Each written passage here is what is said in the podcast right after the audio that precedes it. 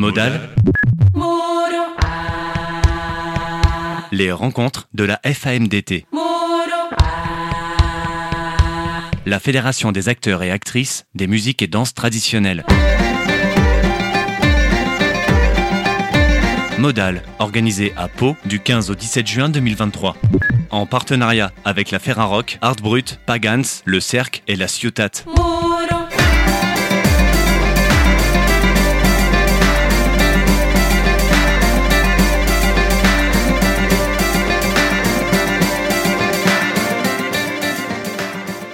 Bonjour à toutes et à tous, euh, bonjour, bonsoir aussi pour ceux qui arriveront un peu plus tard dans cette émission, puisque nous sommes à Pau, oui, pour ce plateau Ferrarock aux rencontres baptisées Modal, les rencontres nationales de la FAMDT, rencontres professionnelles hein, des acteurs et actrices du secteur des musiques et danses traditionnelles, organisées donc par la FAMDT. Je suis Louis de la radio Bob FM à Limoges, radio membre du réseau Ferrarock, et depuis hier nous sommes à Pau avec mes collègues Xavier et Lucas d'ailleurs à la technique. Nous avons été cueillis avec panache et on se sent euh, très bien presque chez soi. On n'est pas loin d'être palois. Je serai l'animateur durant ces deux prochaines heures d'émission durant lesquelles on va revenir sur les différents parcours et ateliers qui ont eu lieu lors de ces rencontres autour des musiques et danses traditionnelles. Le programme sera très riche et très varié et pour commencer eh les hostilités euh, d'une manière euh, on, ne peut plus, on, plus sérieuse, nous allons revenir sur un événement qui a eu lieu ce matin, la plénière basée bien, sur cette phrase de Félix Marcel Castan. On n'est pas le produit d'un sol, on est le produit de l'action qu'on y mène. Le tout est bien accompagné de Caroline Dufaux et Jean-Yves Pinault. Bonjour à vous deux, comment ça va? Adi, Adi Schatz, mais moi ça, ça, va bien. Et toi Jean-Yves? Adi, ouais, ça va, ça va bien. Ouais. C'est une vraie chance d'être à Pau. Oui, une chance, une très grande chance. En tout cas, bah, merci à vous deux d'être présents sur euh, ce plateau. Alors peut-être qu'on peut commencer euh, les présentations. Caroline Dufaux, tu es musicienne, chanteuse et membre, euh, membre du groupe Cocania, c'est ça Coucagne. Coucagne, ok, voilà, très bien. Je vais faire sans doute beaucoup de fourches langues pendant cette émission. Et Jean-Yves Pinault, toi tu es cofondateur et directeur de l'association nationale Les Localos. Absolument. Voilà, on a eu l'occasion de vous entendre ce matin. Vous étiez avec Jean-Baptiste Jobard, coordinateur du collectif des associations citoyennes, et Caroline Darou, anthropologue associée euh, au LIR 3S euh, et directrice de la Maison du patrimoine oral de Bourgogne, le tout animé par Anaïs Vaillant, qu'on retrouvera plus tard dans cette émission, anthropologue et musicienne. Est-ce qu'on peut euh, commencer bah, à revenir gentiment sur cette plénière qui était très riche hein? Il y a eu beaucoup de discussions, beaucoup de choses s'y sont dites, il y a eu beaucoup d'interventions à la fois eh bien, des intervenants et intervenantes et du public. voilà, peut-être bien, est-ce qu'on pourrait euh, est-ce que je vous ai bien présenté? Est-ce que vous avez des choses à ajouter sur cette présentation déjà pour commencer? Euh, Non, mais c'est à peu près ça, oui. Euh, je me suis entendue dans un jingle d'ailleurs. la preuve, la preuve en Ça fait bizarre. ouais, mais c'est super. et eh ben, ce matin, en tout cas, on avait la tâche.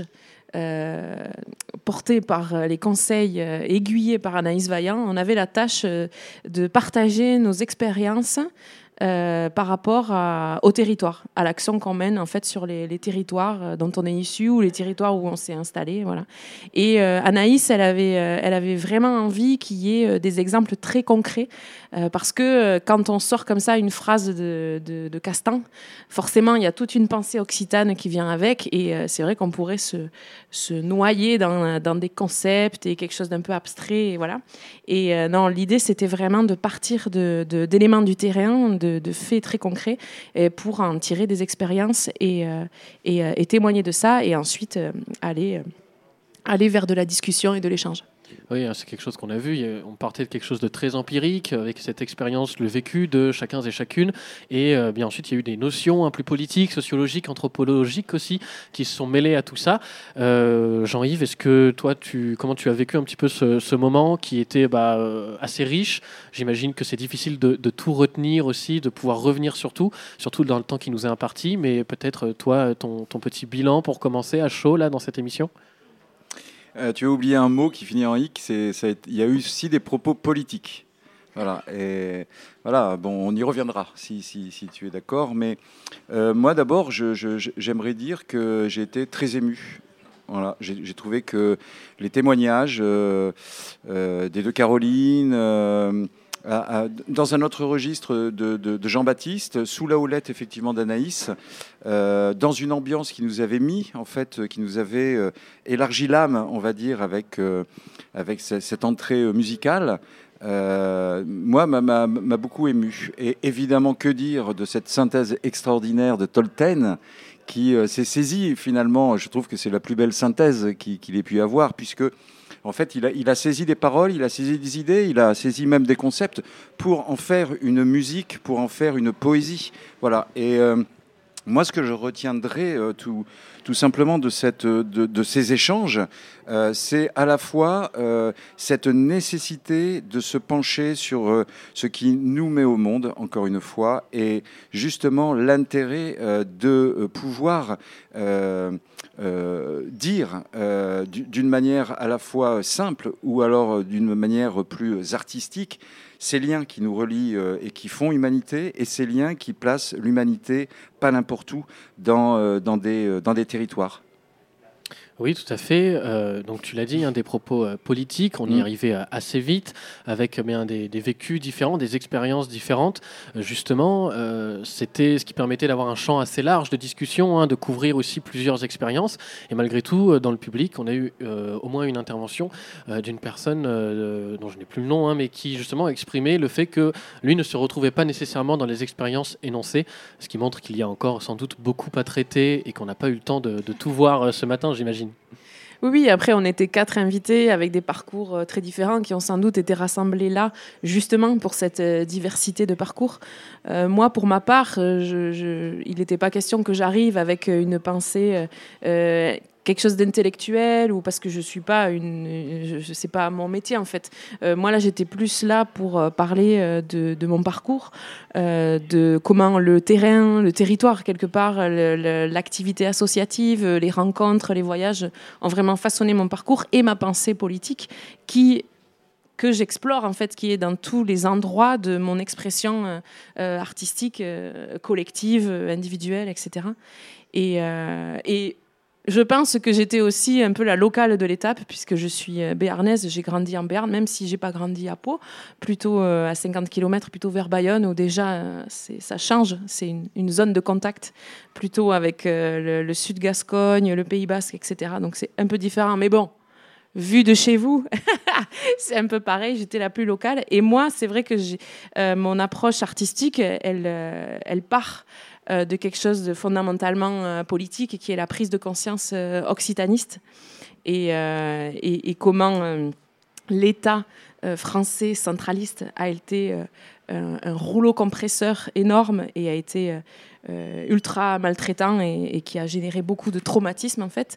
Et, voilà, moi ça a été un peu un, des points de départ qui ont fait que, que j'ai eu envie de m'intéresser à qui sommes-nous, communauté euh, occitane, occitanophone euh, hors de cet hexagone euh, franco-français en fait et on, se relie au-delà des Pyrénées, on se relie autour de la Méditerranée, etc.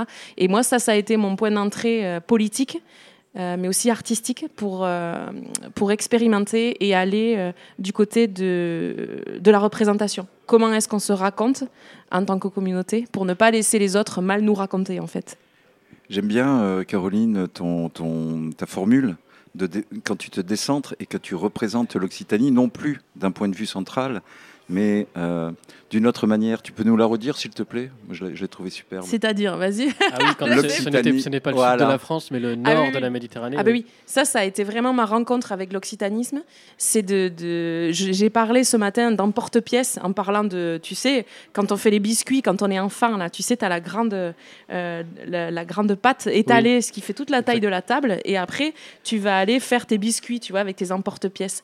Et ben, des fois, j'ai l'impression que l'État français, quoi, il y a même tu regardes les cartes de la météo, etc., ou même les représentations qu'on a de l'Hexagone, ça fait vraiment un emporte-pièce avec des frontières comme ça qui ne se frangissent pas, même avec Schengen et compagnie. Et en fait, dès que tu t'intéresses à la pensée occitane, euh, la pensée occitaniste, et eh ben, en fait, tu te rends compte que tu n'es plus euh, le sud de la France, mais plutôt le nord de la Méditerranée. Ça, c'est une phrase qui est beaucoup reprise par les, les chansonniers euh, occitanophones. Euh, et que du coup, bah, les Pyrénées ne sont plus une frontière et que la Méditerranée euh, est un- une espèce de rond-point en fait où ça circule. Oui. Et, euh, et ça, c'est très très nourrissant et ça ouvre, ça ouvre énormément l'esprit et ça permet de sortir en fait de ce contexte franco-français qui, qui est un carcan finalement. Oui, tout à fait. Et puis, euh, eh bien, euh, tu l'as dit, hein, justement, le, sud euh, de la France par rapport au nord de la Méditerranée, ça aussi ouvre eh bien, un contexte culturel qui s'élargit beaucoup. Et on parlera d'ailleurs eh dans cette émission de l'Europe aussi, et donc de tout ce qui culturellement peut être impliqué par une considération de la culture décentralisée. hein. Tu parlais de ce rouleau compresseur centraliste aussi, un terme qui m'a bien marqué pendant cette plénière. Peut-être avant de poursuivre, euh, bien, se faire une petite interlude musicale. Lucas, si tu es prêt, tout à fait, oui, avec eh bien, et ce morceau Adieu la Bera Margoton, Margoton, je ne sais pas, voilà, quelque chose comme Margotou, Margotou, très bien, super, merci. Encore une fois, excusez-moi pour le fourche-langue, et on se retrouvera juste après, toujours avec Jean-Yves Pinot et Caroline Dufaux. Adieu la Margotou E vas perder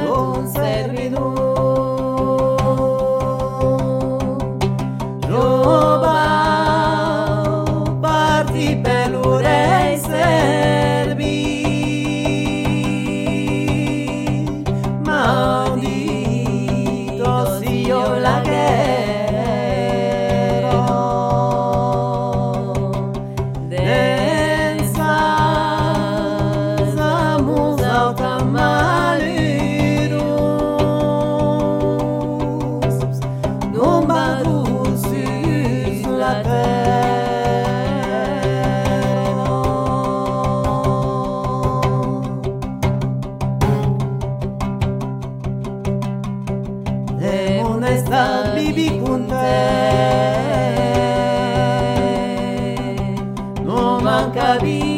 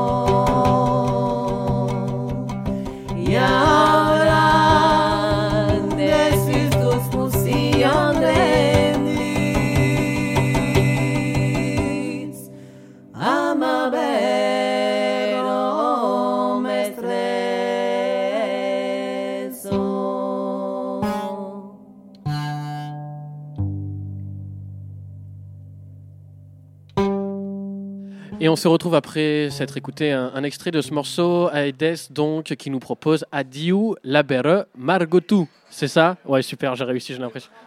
Excellent. On se retrouve toujours eh bien, avec euh, Jean-Yves Pinot et Caroline Dufaux. Donc, on était en train de revenir sur cette plénière qui a eu lieu ce matin, donc euh, au Méliès, d'ailleurs, je ne l'ai pas précisé, hein, ici à Pau. Euh, voilà, ce, ce cinéma qui a accueilli cet événement, euh, précédé d'ailleurs euh, d'un concert, donc un, un petit extrait, hein, un petit concert de 20 minutes, donc de Aedes, très sympathique, qui nous a permis de nous mettre dans l'ambiance et puis de, de réveiller un petit peu les âmes qui étaient comme des queues de comète. J'ai l'impression que c'était le sujet. Cette image hein, euh, des fins de soirée qui ne se terminent pas vraiment. On est encore euh, le matin dans quelque chose, voilà. Euh, Malgré tout, eh bien, ça n'a pas empêché les esprits d'être assez affûtés, j'ai l'impression, et d'avoir justement pu communiquer assez clairement, et d'avoir pu discuter. On a eu l'occasion de revenir sur ton expérience que tu nous avais dit, sur aussi ces expressions qui avaient marqué. Il y a d'autres choses qui m'ont aussi marqué et sur lesquelles j'aimerais que l'on puisse revenir. C'est notamment eh bien, cette notion d'anesthésie et de sensibilité qui sont revenus aussi sur la question voilà, de savoir eh bien, comment la pensée industrielle était euh, une pensée globale et qui ne pensait pas aux détails, à l'humain, à toutes ces choses euh, qui sont relatives à notre environnement et à notre expérience du sensible, justement, qui est oublié, et donc d'où cette expression anesthésiée. Est-ce que c'est un sentiment que vous partagez, vous aussi euh, D'ailleurs, est-ce qu'on peut expliquer un petit peu, est-ce que vous pouvez revenir sur cette idée de ce sentiment d'anesthésie culturelle et de ne plus ressentir les choses comme avant? Oui, euh, c'est, euh, enfin, ce sont des termes qu'on a amenés en fait au débat parce qu'ils nous semblent aussi euh, permettre de, mieux éclairer aussi le combat. hein. Il y a certes le combat de la langue. La langue, c'est un, outil de domination, c'est un outil euh, où tu, dis le monde. euh, Et, euh, comme dirait Camus, mal nommer le monde, c'est rajouter à son malheur. Donc, il y, a, des vrais beaux sujets. Et donc, cette question, en fait, aujourd'hui, qui, nous est posée, c'est et je trouve que le travail, notamment de la FMADT, il est extraordinaire, enfin plus que précieux en la matière, parce qu'on s'aperçoit que ce qu'on peut appeler la mondialisation est une sorte de chosification, de marchandisation en fait du monde, et que finalement, qu'on soit au Japon, Mexique, euh, en France, euh, au Maroc, bref, vous m'avez compris, eh ben on se retrouve partout. Il y a ce phénomène euh, incroyable d'uniformisation en fait des modes de vie et, du travail de, nos marqueurs et de nos imaginaires sociaux qui permettent en fait à des multinationales de vendre partout la même chose en segmentant mais en vendant partout la même chose. Et donc cette forme d'industrialisation, elle nous a mis et de ces imaginaires qui euh, bah, nous, nous- racontent, nous racontent euh, en, fait des, éléments qui euh, nous, font pas vraiment euh, rêver, mais en tout cas qui entraînent euh, les, les- les foules sentimentales, on va dire, euh, à la fois nous, nous éloignent de, ce qui nous met au monde, c'est-à-dire en fait ces relations euh, extrêmement sensibles de la nature, de, du chant de l'alouette, de, euh, de- du vol de l'hirondelle, etc. Et, et- et ce, ce principe, en fait, Illich nous dit, bah, c'est euh, une, une pensée industrielle, voilà, et qui euh, s'appuie lentement mais sûrement sur une désanesthésie. Voilà. Et ce qui est travaillé, et on, l'entend, euh, on, on l'entend dans ces accents du monde, on l'entend dans euh, relations, c'est justement cette, euh, cette euh, capacité à rester dans cet artisanat, c'est-à-dire en fait dans des relations singulières. Tout à fait. Oui, oui, non, tout à fait. Ah, je, euh, je m'emballe là. Tout à fait, oui. euh, on, on- on reconnaît aussi la, la pensée de certains philosophes euh, à travers euh, tous ces termes-là. Euh, justement, quelque chose qui, moi aussi, m'a marqué, on a parlé de l'ADN combatif du milieu associatif, justement, cette chose constitutive du milieu associatif, combatif à l'égard peut-être d'une société ou en tout cas d'une institution par moment, si l'on devait eh bien, donner une forme un peu tangible à cette société, peut-être que l'on pourrait passer par là.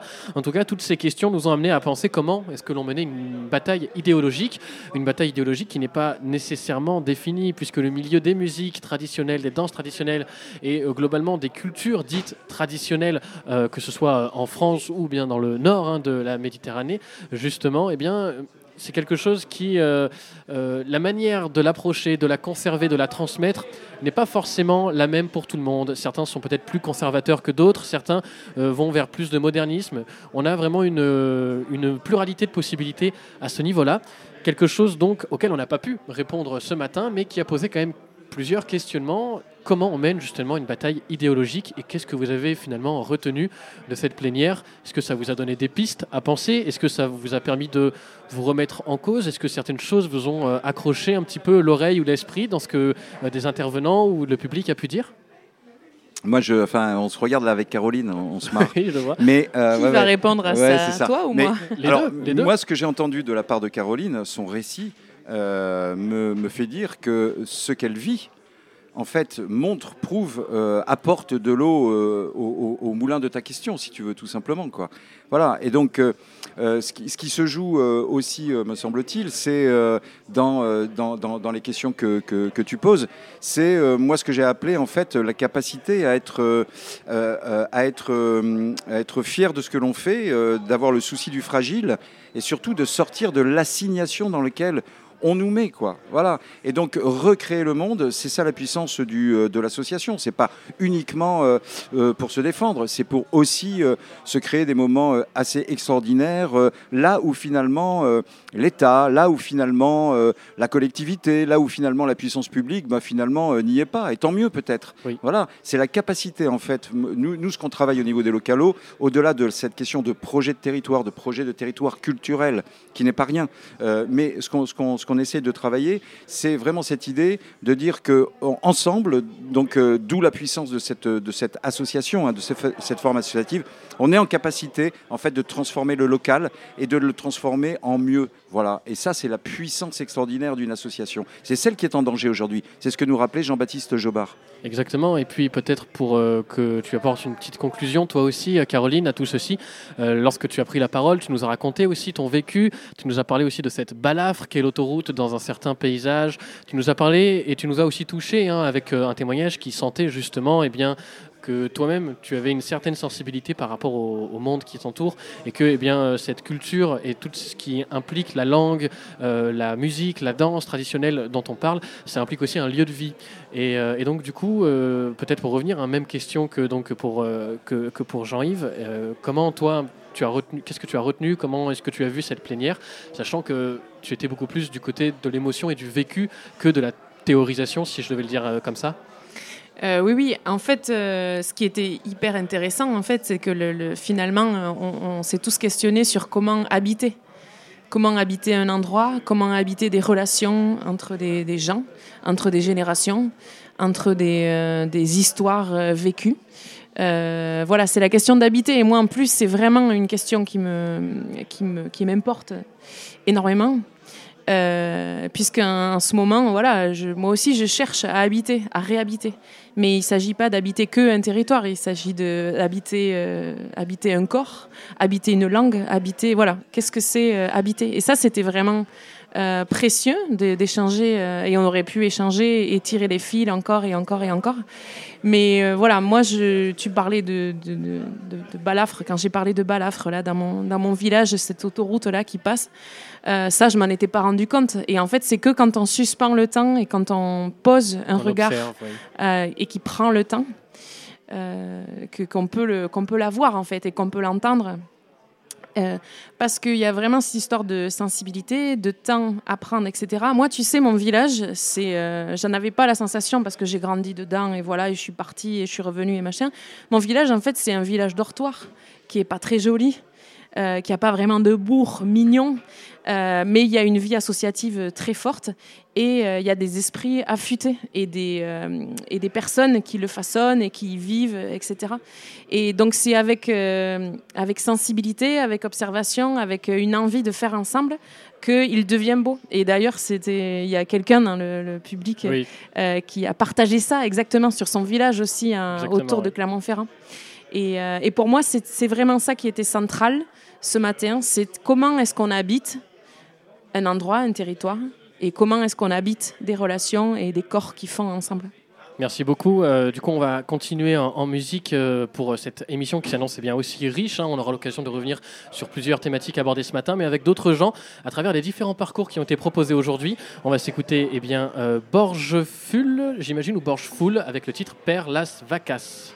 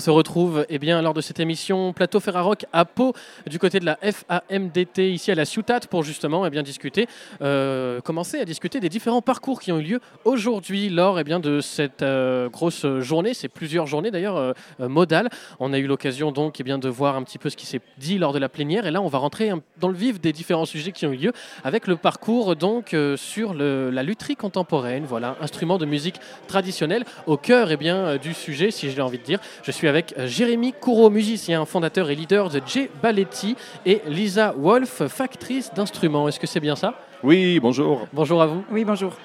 Bah, euh, déjà, est-ce que ça va? Et puis, euh, est-ce qu'on peut revenir un petit peu sur euh, cette euh, expérience qui a eu lieu aujourd'hui? Donc, ce, ce, ce- ce parcours, je ne sais pas, cette conférence, euh, cet atelier sur la lutherie, quelle forme est-ce que ça prenait exactement? Oui, ben, euh, en fait, c'était une, une sorte d'échange entre luthiers, musiciens. Alors, il y avait, euh, il y a quelques intervenants qui sont euh, luthiers et musiciens, des gens qui travaillent ensemble, comme par exemple, moi, je suis venu avec le luthier avec qui je travaille depuis 15 ans. Il y avait euh, Romain Baudouin aussi qui était avec le luthier avec qui il travaille depuis, pareil, je pense, une quinzaine d'années.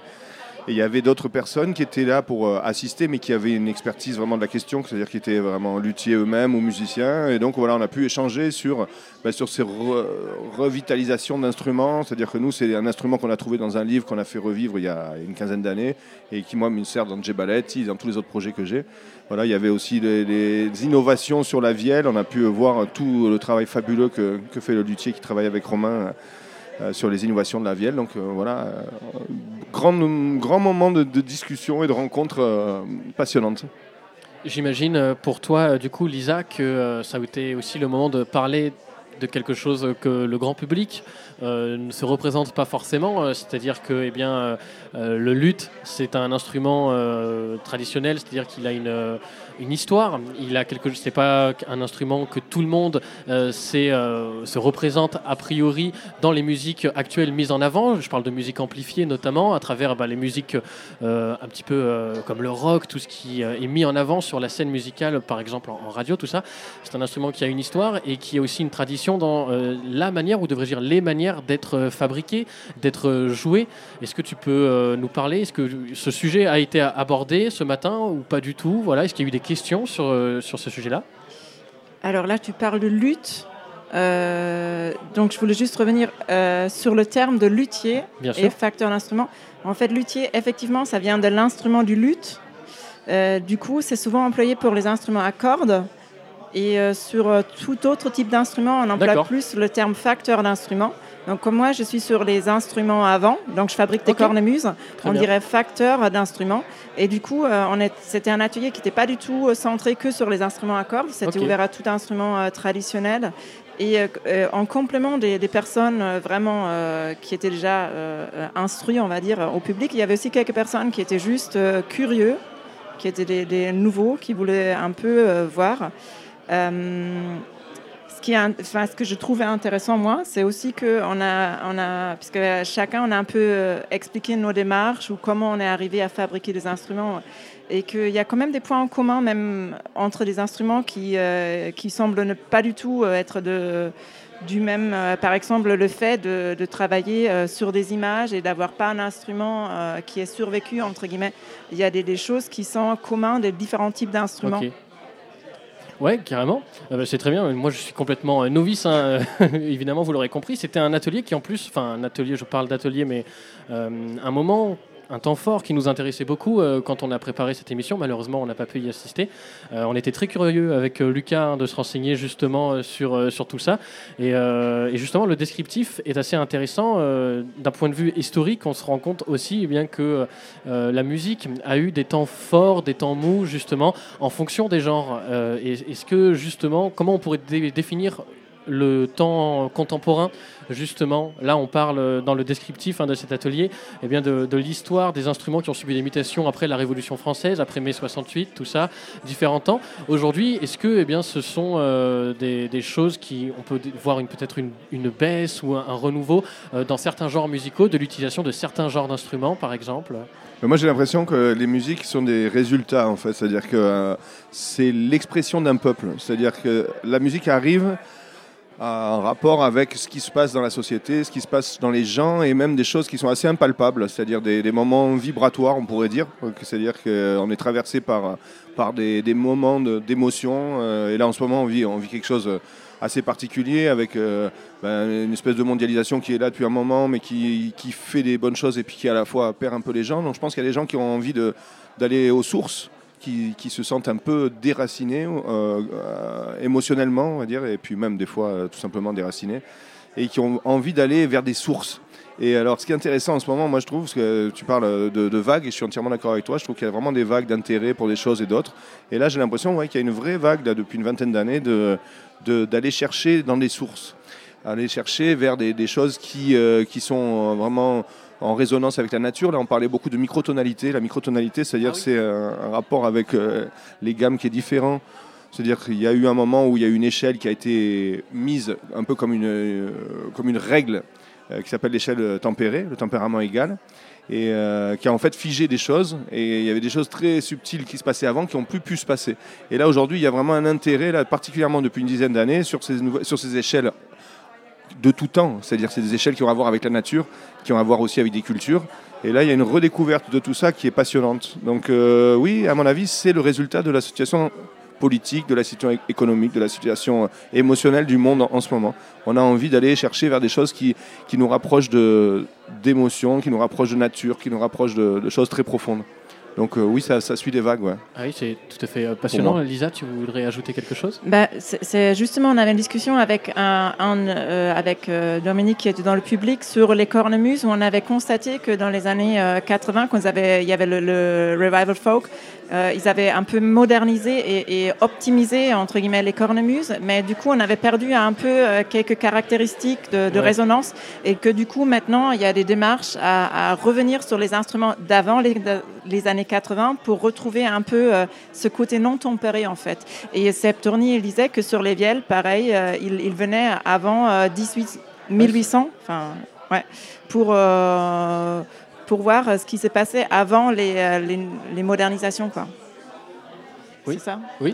tout à fait. Ah, euh, merci euh, beaucoup à, à vous deux bah, pour euh, cet échange euh, succinct. Malheureusement, on n'a pas le temps d'aller plus loin, mais qui donne vraiment envie d'en savoir plus. Pour préciser, vous étiez aussi avec Romain euh, Baudouin, Jérôme Desigo, Sébastien Tourny, eux-mêmes eh bien musiciens euh, pour certains, facteurs d'instruments pour d'autres, et en ce qui concerne Romain, conseiller artistique au CE CERC, pardon, animé donc par Guillaume Veillé pour ce temps, euh, journaliste culturel et chercheur en ethnomusicologie. Voilà, merci à, à vous deux, Jérémy Courreau et Elisa Wolf d'être venus sur notre plateau. Et puis euh, nous, on va continuer en musique cette émission avec le duo Josué Cavalin donc et le morceau Canson de Utrin de Nao.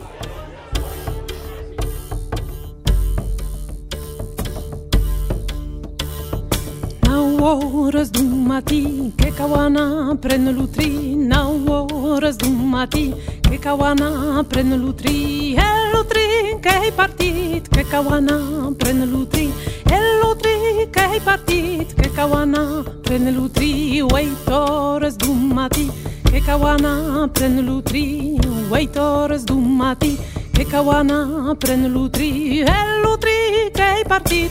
Que caguana pren l'utri, el l'utri che è partit. Que caguana pren l'utri, set hores d'un matí.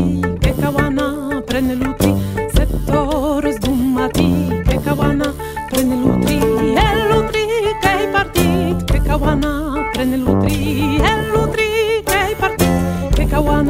Prenez l'outil, chez Zoros du Mati, Kekawana, prenez l'outil, chez Zoros du Mati, Kekawana, prenez l'utri.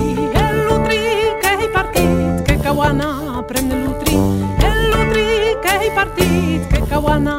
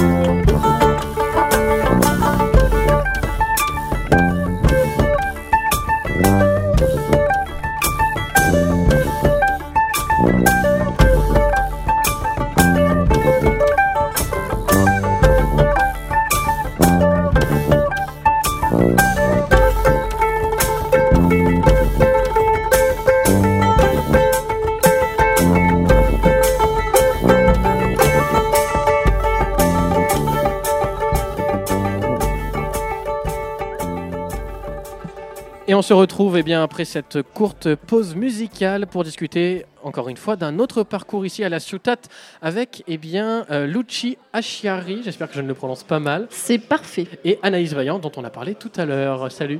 Salut.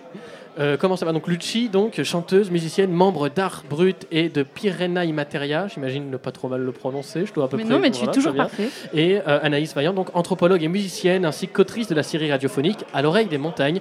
Tu étais eh bien euh, ici présente à la plénière hein, pour animer un petit peu tout ceci. On a reçu tout à l'heure eh bien deux des intervenants, donc pour en discuter en introduction de cette émission. Cette fois-ci, on va revenir eh bien sur le parcours collectage et création, donc qui revient, en tout cas, j'ai l'impression, sur la manière de transmettre un petit peu euh, et préserver un certain patrimoine, même si le mot patrimoine peut peut-être lui aussi être remis en question. En tout cas, il y a un terme qui, moi, m'a un peu accroché, c'est ce terme de collectage, justement.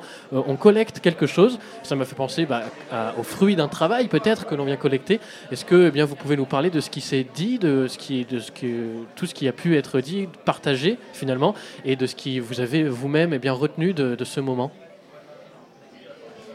Bah, déjà, je pourrais dire euh, que le collectage, euh, bah, comme tu dis, c'est euh, une façon de glaner, d'aller chercher, de, de, de- fouiller un peu dans des, des- choses préexistantes, ou alors d'aller soi-même euh, enregistrer. Mais en tout cas, c'est un déplacement. C'est, on va dire, une façon de déplacer des objets musicaux d'un espace à un autre, d'une temporalité à une autre, d'un contexte à un autre. Euh, parfois, c'est juste euh, archivé, c'est là dans un fond quelque part et ça n'attend qu'à être euh, réanimé. Et, là, ce qui était intéressant dans, ce parcours, c'est qu'on on était dans une problématique pas ethnologique au sens du collectage, qu'est-ce que c'est un collectage, etc., même si on l'a abordé, mais vraiment en quoi c'est vraiment un, un- appui pour la création, pour les créateurs, pour les artistes. Et donc, on avait beaucoup à partager de, de, de sons, euh, de démarches euh, très très diverses, euh, d'innovations euh, ancrées. Je ne sais plus comment il a dit, de Jacques Berck, l'innovation qui fait renaître. voilà, donc il y a eu quand même cinq interventions. Ah oui Dans celle de oui, Lucci. C'est pas mal, ça devait être assez riche, du coup. Mais extrêmement riche. Euh, mais moi, je voulais euh, revenir euh, sur euh, le mot que tu as dit. Tu as dit préservation du patrimoine. Donc, tu as un petit peu questionné la notion de patrimoine. Oui. Et là, je crois qu'on a beaucoup questionné la notion de préservation. Et on a surtout envisagé le terme de collectage au sens de la naissance et de la liberté. Et que du coup, ça peut être envisagé euh, soit comme un fond poussiéreux euh, et euh, qu'on empile euh, couche par couche, strate par strate, ou alors euh, comme euh, un vivier euh, dont on accepte euh, qu'il s'agit euh, d'une photo, d'un témoignage à un instant T et euh, qu'on choisit, euh, nous, euh, créateurs, de faire revivre. Et c'est plutôt euh, cette partie-là qui, euh, dans nos musiques euh, de transmission orale, euh, une importance cruciale, c'est-à-dire euh, le mouvement, euh, comme tu disais, et, et le fait que c'est toujours, euh, toujours ultra vivant. C'est quelque chose qui revient, j'ai l'impression, dans beaucoup de discours, cette idée de mouvement. Euh, déjà dans la plénière de ce matin, il y avait cette notion d'identité en mouvement, car si elle n'était pas en mouvement, eh bien, elle, causait un, problème. Elle était restrictive, cette identité, si elle ne bougeait pas, si elle était immobile. Et ici, on retrouve eh bien, l'idée du mouvement aussi euh, en ce qui concerne eh bien, cette notion de préservation. Euh, je trouve ça assez intéressant. Il est question aussi ben, des différentes sources, de comment eh bien, ce qu'on va chercher justement tout ceci, plus que bien de le préserver et de le transmettre. Il y a aussi la notion de où on va chercher ça. Et la source, eh bien, c'est quelque chose qui là aussi euh, fait sens. hein, pour revenir peut-être à, la, citation donc euh, de Castan euh, dont on a parlé peut-être un petit peu aussi ce matin. Eh bien, cette idée du sol, justement, cette source, cette nature aussi dont on parle beaucoup. Qu'est-ce que, qu'est-ce qui vous, est revenu et vous avez retenu? Qu'est-ce qui vous a un petit peu marqué l'oreille? Et, et quelles ouvertures vous avez pu garder donc de ce moment sur, sur le collectage et la création? Je dirais que euh, qu'on ait parlé de, de musique électroacoustique, euh, de pratiques amateurs de chant euh, dans les canters, de création musicale, il y a vraiment un, une conscience très forte de ce rapport à l'authenticité qui est complètement galvaudé, qui, qui, qui est pas du tout dans les rouages de tout ça. Et donc euh, ça c'est quand même assez intéressant parce qu'on a parlé aussi du tournant culturel, du fait que d'un coup avec euh, l'enregistrement, les, techniques d'enregistrement, avec euh, les réflexions sur la perte culturelle dans le XXe siècle, il y a eu une conscience culturelle. C'est une conscience que la culture existe, une conscience qu'on a quelque chose que peut-être on va le perdre ou que peut-être c'est déjà perdu. Et ça, c'est quelque chose qui est assez récent finalement dans l'histoire de l'humanité. Et euh, et il y a eu des, euh, bah, des, désirs d'authenticité, de trouver une sorte de vérité, de source qui serait euh, pure, etc. Ça a pu exister, mais là, on n'est pas du tout dans ces endroits-là. Euh, et euh, ça traverse vraiment toutes les pratiques, qu'on est vraiment dans autre chose, quoi. Comme tu disais, d'une identité multiple, mais surtout euh, d'une pratique, en fait, qui est intelligente, quoi, qui, ne doute pas d'elle-même, qui est vraiment dans de la recherche permanente, dans toujours une distanciation et en même temps une immersion totale dans, les matériaux. Donc c'est quand même très, très fort quoi, de- d'entendre tous ces gens qui, qui ont un rapport à la culture. on, est avec des gens qui ont l'intelligence de leur propre culture en fait. Et, euh, et c'est ça qui est euh, passionnant à, à écouter. Ri- Rien à ajouter? Ah bah là, euh, non, je suis euh, ébahie. Oui, mais euh, tu, tu- tu as peut-être euh, donc euh, toi Lucci justement, puisque peut-être que les voix ne se- au micro n'ont pas été tout à fait identifiées par nos auditeurs, mais peut-être que toi tu as aussi retenu quelque chose en particulier, étant donné que bien, tu es chanteuse aussi, tu es musicienne, donc tu, tu as un point de vue peut-être un peu différent aussi, étant donné que bien les, les regards s'orientent aussi en fonction de l'endroit d'où on parle. Ça, tout à fait. Euh, moi, je crois que cet atelier, pour moi, il a, hum, il a reposé des bases euh, et de, de, de manière euh, poétique et, euh, et, et profonde.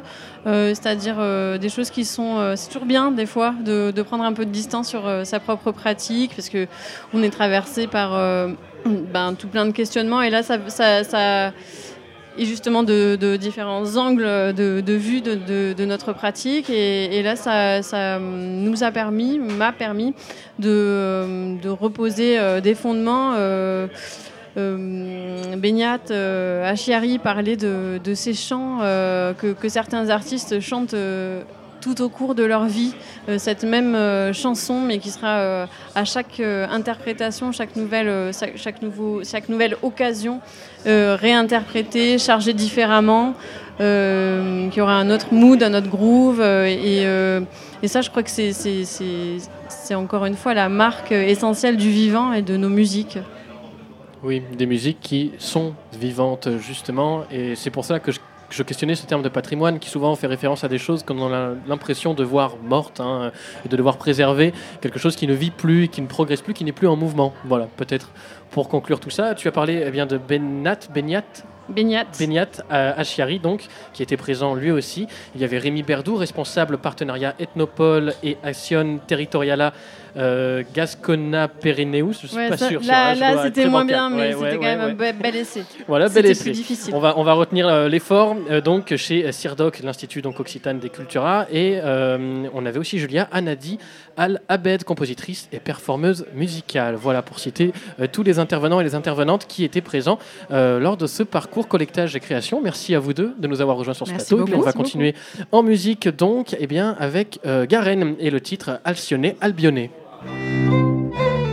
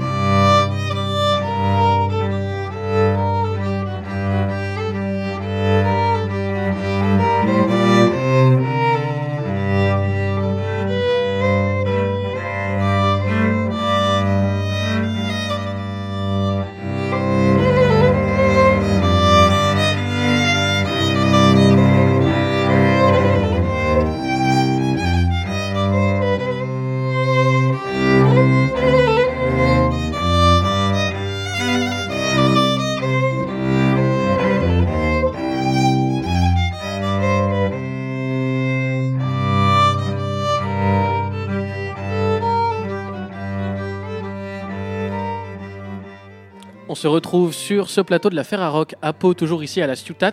J'ai été rejoint par Gildas Sergent, danseur et chorégraphe, ainsi que Rissé Gallet, chargé de la direction stratégique et politique du CRMTL, Centre régional des musiques trad en Limousin, et président donc de la FAMDT. Mais ça, c'était avant.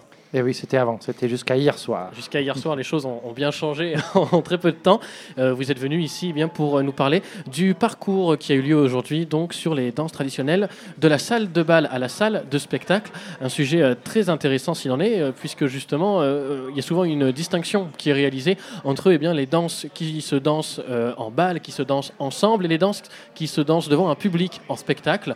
Un petit peu euh, revenir euh, sur euh, sur tout ceci. Qu'est-ce que qu'est-ce qui s'y est dit finalement euh, dans, dans ce parcours Bah, on a abordé beaucoup de sujets. On avait choisi volontairement un- une thématique assez serrée qui était cette question de la danse traditionnelle, effectivement, qui passe au plateau. Et euh, on a parlé de ça, mais aussi parce que tout est assez lié, toute la chaîne est liée aussi du bal, aussi des évolutions contemporaines du bal, de tout euh, le parcours entre les musiques dites folkloriques et les musiques traditionnelles, des musiques faites pour la représentation ou à fonction sociale. On a évoqué tout ça. Oui.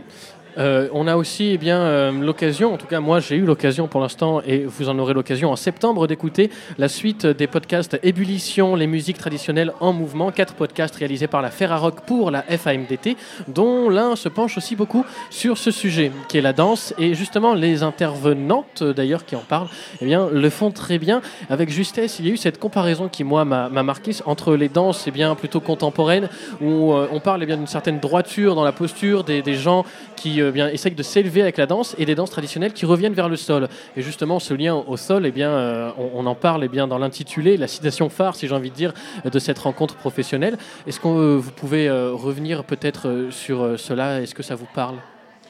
Alors, sur la danse contemporaine, je ne parlerai pas de posture ni de style, mais d'état d'esprit, de manière d'être. Je crois que les danses dites traditionnelles sont profondément contemporaines. Et ce qui est intéressant avec la danse contemporaine, c'est d'avoir une ouverture d'esprit supplémentaire. Oser, oser encore aller un peu plus loin, parce que souvent on est un peu engoncé dans nos manières de penser, nos manières d'être. Et la danse contemporaine nous ouvre des possibles.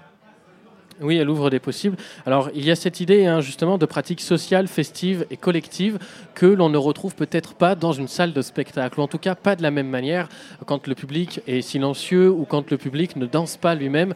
Justement, il y a un bal ce soir, on entend peut-être un peu la musique. euh, voilà. Euh, pourquoi euh, justement parler de, cette, de ce voyage entre le bal et la salle de spectacle. Pourquoi dans ce sens-là uniquement Ou est-ce que vous avez, euh, bien, je ne sais pas, abordé un voyage qui va dans les deux sens, de la salle de spectacle au bal? Alors, il n'y a, pas d'antinomie entre le bal et le plateau. Ils se complètent et je pense que c'est intéressant de passer de l'un à l'autre. Quand on dansait en Bretagne, puisque je- viens de Bretagne, euh, c'était quelque chose de spontané, naturel. Les gens se retrouvaient, ils formaient communauté, ils formaient une ronde et ils dansaient entre eux. Et à la sortie de la guerre, la dernière, euh, c'est le grand mouvement des créations des groupes des serres celtiques et qui ont décidé de transposer cette manière de faire sur un plateau avec plus ou moins de bon goût et plus ou moins de réussite aussi. Il faut être clair là-dessus. Mais ça crée quand même une dynamique, une manière d'être. Maintenant, aller sur un plateau, c'est présenter une forme de poésie, une forme de travail, de réflexion, d'initiative collective et vis-à-vis d'un public.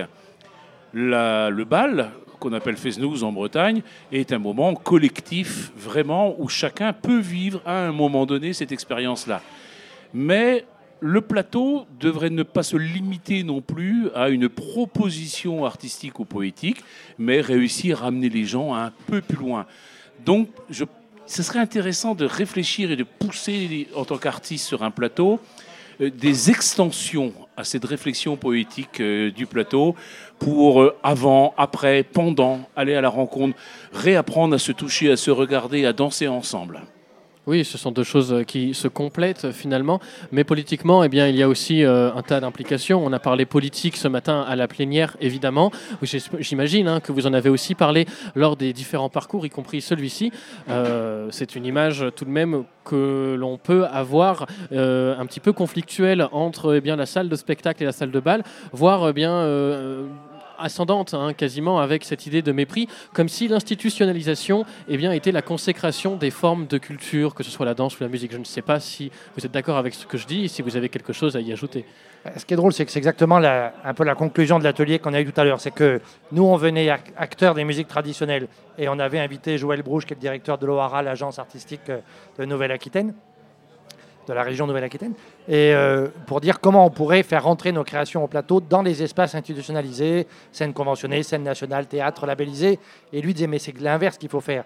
Amener ce que vous êtes, c'est-à-dire cette force que vous avez via la pratique sociale, la place de chaque personne, les droits culturels des personnes, la dimension sociale du bal, amenez-la dans ces espaces-là, parce que ces espaces-là, aujourd'hui, ils sont complètement dépassés. La modernité, c'est vous qui êtes positif, c'est vous qui avez les bonnes idées. Amenez ces idées-là plutôt que de vouloir vous coller face à un modèle qui est en train de mourir. Vous êtes en train de vouloir pénétrer un modèle qui, de toute façon, n'existe quasiment plus. Au contraire, venez avec votre force et travaillez dans ces espaces à partir de votre force, qui est cette dimension créative, aussi de la dimension sociale du bal. Alors moi, j'ai aussi noté quelque chose en écoutant euh, le podcast. hein, euh, et ce que vous dites m'y fait penser justement. Eh bien, c'est qu'il y a aussi une certaine défiance euh, de la part de ceux qui souhaiteraient eh bien protéger et conserver un, un- esprit traditionnel dans les danses traditionnelles. Une certaine défiance à l'idée de l'amener vers des choses qui pourraient la transformer, la faire muter. Et comme tu l'as dit, peut-être avec plus ou moins de bon goût justement. Est-ce que c'est quelque chose qui se sent encore aujourd'hui beaucoup? Est-ce que c'est en train de changer? Comment vous, vous, voyez les choses? L'expérimentation euh, nous amène du bon goût, du mauvais goût. On est sur la corde sensible, on est un funambuliste ou une funambuliste en train d'essayer de marcher. Et on essaye d'avancer. Déjà, c'est pas mal. Ce qui est quand même pas rien. On essaye de trouver sa place. Je l'ai fait sous signe de boutade tout à l'heure. J'ai les plus durs, c'est les 20 premières années. Après, ça va. Donc, euh, avoir un objectif plus ou moins défini, la volonté de continuer à agréger et de, de- de- de- de rendre les choses gratifiantes autour de tout ça, parce que c'est gratifiant, parce que c'est sexy, parce que c'est intéressant, et essayer d'aller jusqu'au bout. Et après, s'il y a une place, c'est à nous de la trouver et pas toujours de l'implorer non plus. Tu as parlé de politique tout à l'heure. Ce matin, c'était très intéressant les échanges qu'il y a eu à la plénière. Je me permets de penser aussi que le système capitaliste nous a dépossédé des choses qu'on était capable de faire. Alors reprenons-le. Personne ne le fera à notre place. Allons-y. Tout à fait. Et euh, d'ailleurs, il y a un, aspect eh des danses traditionnelles euh, sur lequel j'aimerais porter rapidement l'attention pour conclure. C'est aussi eh la différence qui est faite entre ce qui peut euh, avoir eh cette étiquette exotique et ce qui ne l'a pas. On peut parler en France métropolitaine de danse traditionnelle. Ça n'aura pas le même sens si l'on accole une étiquette justement de danse étrangère dessus. Et ça n'aura pas la même considération médiatique, j'en ai l'impression. Est-ce que vous avez quelque chose à nous dire peut-être sur ça? Est-ce que vous êtes d'accord déjà avec cette affirmation? Bah, je pense que c'est juste, mais c'est valable aussi pour la musique. C'est-à-dire que on voit bien qu'aujourd'hui, les musiques et danses du domaine français par rapport au reste du monde, y compris en France, c'est pas la même dynamique, c'est pas les mêmes réseaux de distribution, c'est pas le même réseau de fabrication, c'est pas la même médiatisation, et que parfois c'est un peu plus facile sur ce qu'on appelle les musiques du monde euh, ou extra-européennes en tout cas. Euh, et, et même si j'ai tendance parfois à classer moi-même certaines musiques du domaine français à l'intérieur des musiques du monde. C'est-à-dire qu'il y a un tel niveau d'exotisme parfois. Je pense par exemple, ils n'aiment pas ça qu'on leur dise, mais aux danses basques ou au Pays basque, c'est presque une dynamique qui est proche des musiques du monde. Dès qu'on est sur des musiques du domaine français, c'est plutôt intérieur, euh, c'est plus compliqué. Pour la Bretagne, c'est un peu à cheval aussi. Un peu tout. Et juste pour dire un petit mot là-dessus, euh, sur la question qui était très pertinente, euh, il y a depuis deux ans une émission sur France 3 qui euh, nos régions dansent ou je sais plus trop quoi. Alors sur l'idée, moi je m'étais réjoui, je me dis c'est super quand même à une heure de grande écoute, il va y avoir quelque chose comme ça. Bon, moi ça m'a affligé, hein, ça m'a affligé tout ce qui s'est passé là-dedans. Euh, le, le jury qui est en dessous de tout avec une indigence culturelle sans nom. Et alors la caricature de ce qu'on nous présente. Alors vraiment ça nous ramène 50 ans en arrière. Euh, les musiques et danses traditionnelles, et grâce à la langue aussi, ne sont pas ça du tout, mais alors pas du tout, et les gens s'y intéressent. Heureusement, ne feront pas l'amalgame avec euh, ce passéisme sans nom. Exactement, le message est passé. Merci à vous deux, Gildas Sergent, Rissé Gallet d'être venu. Vous étiez aussi avec Joël Brouche, directeur de l'Office artistique de la région Nouvelle-Aquitaine, Clémence Cognier, musicienne euh, de l'Ebraillot, et Lionel Dubertrand, danseur au Centre Occitan des musiques et danses traditionnelles, pour eh bien, ce parcours sur les danses traditionnelles. Merci à vous deux. On va continuer eh bien, en musique tout ceci avec euh, Kera, j'imagine ne pas trop tout à fait bien le prononcer, et le titre Amor Daosao, voilà, euh, que l'on retrouve tout de suite maintenant.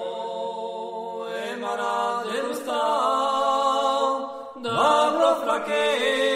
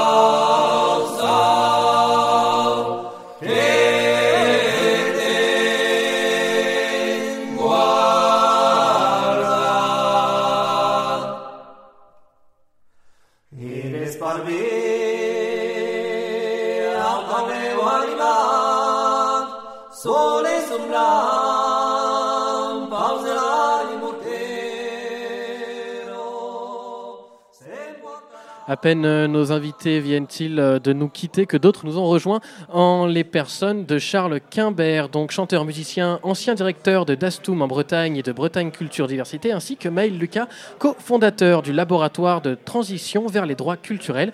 Vous nous rejoignez pour parler eh d'un autre parcours qui a eu lieu aujourd'hui, 2003-2023, de la Convention UNESCO sur le patrimoine culturel immatériel à la Convention de Faro.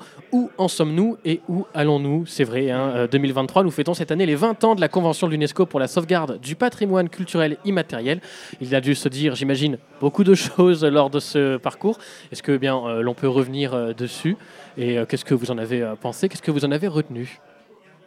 Alors je commence peut-être sur le patrimoine immatériel, je vais laisser mon ami parler de la convention de Faro, mais les deux conventions parlent de patrimoine. Mais est-ce qu'elles ont exactement la même définition? Sans doute que non, puisque celle du patrimoine immatériel de, de 2003 a été construite pour rendre visible une catégorie patrimoniale qui, euh, aux yeux de certains, était non visible, justement, celle qui euh, autrement s'appelait tra- tradition, culture traditionnelle, euh, folklore, etc. C'était pour et le terme d'immatériel, qui est un terme absolument pas joli, vient dire ce qui n'est pas matériel, c'est-à-dire le monument. De, ça vient se différencier du- d'un patrimoine monumental euh, qu'on a l'habitude de connaître, aussi bien en France que dans la société occidentale, où on valorise les monuments bah, à caractère euh, nationaux, etc., etc. Reconnaître les cultures populaires, c'était reconnaître aussi que cette culture-là, elle n'était pas forcément euh, celle des beaux-arts, celle des, de- des, grands auteurs et des grandes œuvres, mais aussi celle des, portées par les cultures populaires. Et ce qui est très intéressant dans la définition du patrimoine culturel immatériel, c'est que ce ne sont pas des experts qui viennent d'ailleurs pour nous dire de euh, quel patrimoine est reconnaissable chez nous, mais ce sont les communautés, groupes ou individus qui nomment eux-mêmes leur patrimoine. C'est-à-dire, euh, si je suis fier de ma technique de pêche dans l'embouchure de la Garonne, eh ben voilà, ça va être cette, technique-là dont je vais parler et que je vais vouloir promouvoir.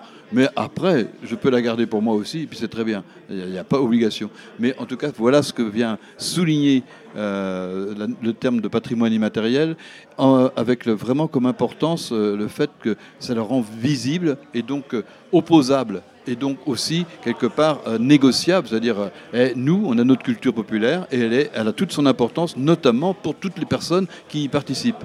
Alors euh, évidemment, cette communauté-là, elle est très hétérogène, mais euh, on va en parler après. Maël? Alors, je vais reprendre sur la, la convention de Faro, du coup. Euh, la convention de Faro dit, euh, alors c'est un, texte, c'est une convention cadre du Conseil de l'Europe, donc pas de l'Union européenne, mais du Conseil de l'Europe, euh, qui a été signée par 47 pays, me semble, mais, mais pas par la France, qui a estimé qu'il y avait le mot communauté dedans et qu'elle flippait un peu de ce que ça voulait dire. Une habitude qu'est-ce que c'était que le- commence à prendre Ouais, voilà, malheureusement. citoyen républicain, tout ça, tout ça. Et, et- mais la convention de Faro, elle est intéressante parce qu'elle dit que la question du patrimoine est moins liée aux, aux objets et aux lieux et un peu plus aux récits et aux valeurs euh, des personnes. Euh, ce qui pour nous, euh, quand on travaille sur les droits culturels, est une, porte d'entrée magnifique pour aller saisir l'enjeu politique qu'il y a non pas derrière uniquement la question de savoir qu'est-ce qui est patrimoine ou pas, ou- ou de le sélectionner, ou d'en faire une quelconque liste ou quoi que ce soit, mais sur en fait le fait que c'est le processus de discussion de ce qui fait patrimoine en société, en démocratie, dans un cadre euh, minimal qui sont les droits humains fondamentaux quand même, euh, qui, qui fait patrimoine. c'est plus le patrimoine qui fait patrimoine, c'est la discussion des personnes sur ce qui fait patrimoine qui fait patrimoine. C'est ça l'héritage, euh, presque la revendication d'héritage de, de valeurs politiques du Conseil de l'Europe. Donc ça, c'est une porte d'entrée formidable pour nous, pour questionner un peu, euh, on va dire, euh, la question du pouvoir, quoi, de savoir qui a le droit de parler de ça, euh, et si tout le monde a le droit d'en parler, parce qu'effectivement, ça rejoint ce qu'a dit Charles tout à l'heure, si, si c'est un récit qui peut être personnel, encore faut-il qu'ils se mettent en relation d'humanité avec les autres, et, et qu'ils respectent les autres, et qu'ils leur laissent une place, et qu'ils s'interrogent les uns les autres, et c'est peut-être même là que, que réside le plus notre humanité commune. Quoi. Oui, tout à fait. Euh, Justement, vous parlez des personnes et de la discussion, comment on fait œuvre en fait ensemble, hein, puisqu'il est bien question euh, d'œuvre finalement, malgré tout. Et pourtant, le terme œuvre, il est souvent associé eh bien, à, à des grands noms, comme tu l'as dit justement, euh, de la culture. Euh, C'est une opposition que, que j'ai remarquée aussi, euh, qui et, et que j'ai remarqué et qui me marque en fait finalement maintenant que je m'en rends compte, qui est eh bien euh, dans les cultures euh, populaires comme on, on les appelle, il n'est pas euh, nécessairement question pour qu'il y ait œuvre justement d'y associer un nom et cela peut justement eh bien empêcher. C'est facile de mettre un Léonard de Vinci, Oui. voilà, et de, de le traiter en tant que patrimoine culturel Mm. et c'est beaucoup plus difficile eh bien de mettre une paternité, de mettre une définition sur des choses qui sont encore en mouvement, qui sont encore populaires et qui sont eh bien justement pas figées dans de l'ambre quasiment, si on devait le dire ainsi. Est-ce que vous partagez euh, cette, euh, cette réflexion ou est-ce que vous avez des, petites choses à y ajouter? En tout cas, pour euh, ce qui est de la convention PCI, c'est certain qu'on met le patrimoine immatériel, c'est vraiment moche comme mot. ils ont hésité avec patrimoine vivant. Et donc ça répond tout à fait à ta question. Patrimoine vivant, ça vient dire que c'est quelque chose qui est- qui n'est jamais fini, qui est toujours en avant. Et euh, c'est pas, euh, moi je dirais même jusqu'à dire que le patrimoine en soi ça n'existe pas. Il faut pas essentialiser euh, un truc en disant c'est ça. Ceux, qui ont la bonne parole là-dessus, généralement, deviennent des défenseurs et des, détenteurs de la bonne parole, et ça, c'est vraiment ennuyeux et ennuyant. Par contre, euh, dans la définition, par exemple, il est proposé de dire que c'est un patrimoine qui se recrée en permanence. Donc, c'est-à-dire que ton interprétation lui donne sens, lui donne vie, la tienne ensuite va lui donner une autre vie, mais elle a tout autant d'importance. Voilà, ça ne s'arrête jamais. Et cette, euh, cette, euh, justement, bah, quelque part, le terme quand même intangible, disait en, anglais, cette immatérialité de, cette, de cette existence-là est très importante. Et ce qui fait que l'auteur lui-même, euh, s'il en a eu un, il est perdu dans la nature depuis longtemps, on ne sait absolument pas le retrouver parce que tout le monde y a contribué. Voilà. Et il continue d'y contribuer. Oui, Maël, toi je t'ai vu peut-être avoir euh, une opinion un peu moins, euh, qui abondait un peu moins dans mon sens peut-être. Ah, non, c'est juste sur le mot œuvre que je Ouais. un petit peu, euh, parce que avec bah, les droits culturels, avec la Convention de Faro, on, on va chercher un petit peu du côté du, du sens et, et de la relation qui fait sens, et on se rend compte assez vite dans les récits des personnes qu'il y a beaucoup d'endroits où il y a ce qu'on pourrait appeler une relation patrimoniale, en tout cas une relation culturelle, alors au sens de la culture, des droits culturels, c'est-à-dire quelque chose qui fait humanité, euh, qui peut très bien s'incarner dans plein de choses qui ne sont pas du tout des œuvres ni des productions, euh, qui peut même être euh, extrêmement passive. On peut faire sens culturel en regardant un paysage, euh, en l'interprétant, en le communiquant ou pas. En le Euh, façonnant. y a, en le façonnant d'ailleurs, ou, ou pas d'ailleurs, parce qu'il y a la liberté de choix aussi. Euh, et et- et c'est là où ça rejoint tout l'enjeu des droits culturels et leur histoire du point de vue des politiques culturelles. C'est on dit c'est ça vient quand même de l'héritage, la réaction de l'Union européenne à l'héritage nazi, quoi, de dire euh, le droit des juifs de participer à la vie culturelle, il a été interdit par les nazis pendant la Seconde Guerre mondiale, et c'était l'idée de dire si vous êtes un être humain, vous avez le droit de participer à la vie culturelle. Là, depuis le temps, on a exploré un peu cette question-là et on est arrivé quand même à cette idée qu'on a la liberté de participer ou de ne pas participer à la vie culturelle. Il reste à savoir quand est-ce qu'on participe euh, en, pleine possession de son choix, en liberté d'humanité avec les autres, et à quel moment on est en fait assigné ou astreint nous-mêmes à une représentation, à une, à une continuité qui, qui nous domine ou pas. Et, et pour ça, il faut aller au-delà de la question de l'œuvre. Il faut aller à la question du sens, des relations et des valeurs euh, bah, de dignité, de liberté, d'humanité euh, qui, qui doivent sous-tendre la culture. Sinon, c'est pas de la culture de ce point de vue-là. Oui, tout à fait. Merci à vous deux en tout cas de nous avoir partagé eh bien, cette petite euh, concision hein, sur l'ensemble de ce qui a pu être dit. Euh, Charles Quimbert donc et Maël Lucas, vous étiez aussi accompagné de Lily Martinet normalement qui était ici, voilà, Ouais. qui était présente, chargée de mission pour le patrimoine culturel immatériel, département de la recherche, de la valorisation et du patrimoine culturel immatériel, délégation à l'inspection, la recherche et l'innovation, ministère de la Culture. Ça c'est du CV. Il y avait aussi Alaya Cachenot, doctorante à CIFRE, à l'Institut culturel basque, chargée de mission à l'Ethnopole. Jean-Jacques Castéré, directeur délégué Ethnopole CIRDOC, chercheur associé laboratoire laboratoire ITEM de l'Université de Pau et des Pays de l'Adour, membre de Cé- Césaire, Nouvelle-Aquitaine, et Fabienne Mangui, euh, ou Éric Siron, euh, Cron, c'est ça Euh, Il y avait les deux peut-être, voilà. Je vois euh, Fabienne Mangui qui était présente, service patrimoine et inventaire, animé le tout par David de Abreu, directeur de l'AMTA. Big up à eux. Voilà, merci beaucoup à vous de nous avoir rejoints. Et on va continuer en musique avec eh bien, le titre Licotissa, euh, non, le titre de Licotissa, Marmelada, Rhubarba, Gengibre.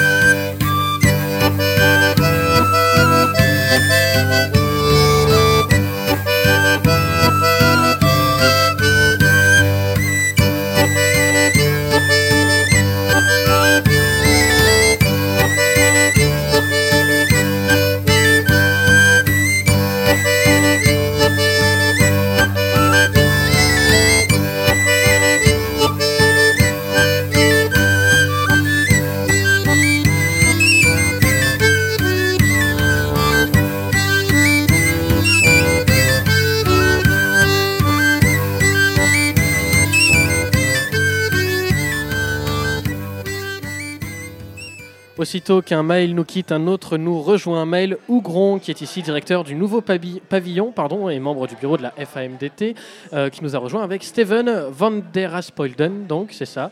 Voilà, du premier coup, excellent. Directeur donc du Musique Mosaïque en Belgique et représentant de Flanders European Folk Network. Euh, bienvenue à vous deux sur ce plateau. Vous étiez eh bien à l'animation, hein, en tout cas euh, présent pour ce parcours euh, projet transfrontalier et coopération européenne entre acteurs et actrices culturelles des musiques trad et folk. Voilà, on, va parler hein, aussi de la dimension européenne de, tout ceci. On en parlait déjà un petit peu tout à l'heure. La dimension internationale des musiques traditionnelles a aussi son sens. Eh bien, est-ce que vous pouvez nous parler un petit peu de, ce, de ces projets transfrontaliers, de ce qui a été retenu lors de cette conversation et de votre sentiment sur celle-ci?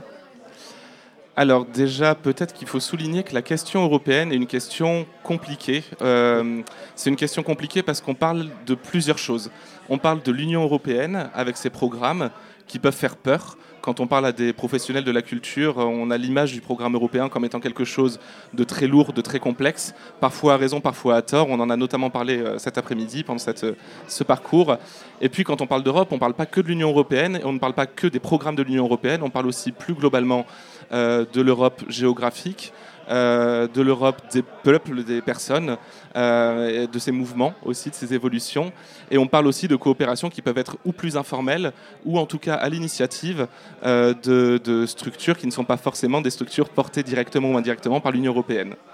Donc l'idée, c'était vraiment avec ce parcours de proposer une espèce de panorama sans la prétention de donner toutes les clés, mais de permettre en tout cas aux personnes présentes de pouvoir peut-être toucher du doigt des portes d'entrée vers des initiatives, des coopérations à l'échelon européen.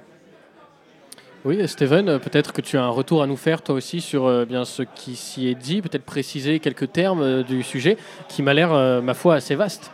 Oui, mais de toute façon, euh, la coopération européenne, c'est quelque chose de très important. Nous, vivons tous dans, l'Europe. Nous avons tous des différentes cultures régionales, euh, quoi que ce soit, ou par pays, ou par. Mais, en fait, il y a, une même âme qui, est, présente euh, dans, le tout. Et. euh, c'est en fait ce, ce que nous voulons faire avec les réseaux européens de, musique, et danse traditionnelle. C'est en fait d'amener tous ces gens dans, un, même réseau où on peut euh, discuter, euh, échanger des, connaissances, euh, se connaître et, en, fait aller vers une, collaboration et, et un échange d'idées avec tout le monde. Quoi. Comment on fait pour justement développer cette collaboration? Quels sont les, enjeux de celle-ci, les moyens? Parce que c'est aussi, eh bien, euh, on en parlait euh, tout à l'heure, euh, géopolitique, hein, donc géographique avec justement l'Europe en tant que territoire, mais politique aussi eh bien, en tant que, qu'enjeu po- politique de la part des cultures, qui, de la culture, qui est un enjeu justement, et des différentes cultures justement, musique traditionnelle, folk. Voilà, co- comment on, définit un petit peu les enjeux, comment on les traduit en actes, quels sont les moyens justement d'avoir ces collaborations? Alors, si je parle en prenant le focus français, euh, la FAMDT étant, une fédération française, on est quand même relativement en retard. euh, sur ces questions-là, je parle vraiment évidemment dans le champ des musiques, danse, trad, euh, folk, tout ce vaste champ. Euh, nous avons depuis longtemps, et notamment au sein de la FMDT, travaillé des questions européennes avec plus ou moins de succès, parfois avec des aventures qui se sont assez mal terminées. Et donc il y a une forme, euh, sans parler de réticence, mais en tout cas de crainte, euh, dès qu'on touche, et c'est pour ça que je le distinguais au début, dès qu'on touche à des programmes européens et à des questions qui vont mobiliser aussi de gros moyens, de gros. Donc peut-être qu'une première marche, des fois, c'est simplement d'initier des, des prises de contact, de l'interconnaissance, et c'est pour ça que le European Folk Network fait un travail remarquable, c'est que c'est un tout jeune réseau, euh, tu pourras en parler mieux que moi Steven, mais c'est un réseau très récent et qui déjà permet au moins, dans un premier temps, et c'est vraiment la première marche de, l'escalier, d'aller rencontrer des personnes d'autres pays, de confronter nos réalités, de les comprendre en partant d'expériences de terrain, de choses très concrètes, comment on finance nos projets, euh, qui est professionnel, qui ne l'est pas, euh, quelles sont la réalité des musiques, danse, trad, folk, euh, qu'est-ce qui est du traditionnel, qu'est-ce qui est du folklorique au sens français du terme, qu'est-ce qui est du folk au sens anglo-saxon du terme. Enfin bref, déjà, créer un, espace d'interconnaissance, c'est la première marche. Ensuite, ce sont des projets qui sont portés par les structures, euh, les structures, les acteurs, les actrices. Et là, on rentre dans une autre technicité.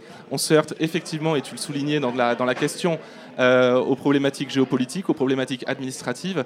Le, coordinateur du European Folk Network est anglais, donc il pourrait très bien en parler, euh, sur l'impact que le Brexit a eu sur euh, le montage de projets, par exemple, entre la France et le Royaume-Uni.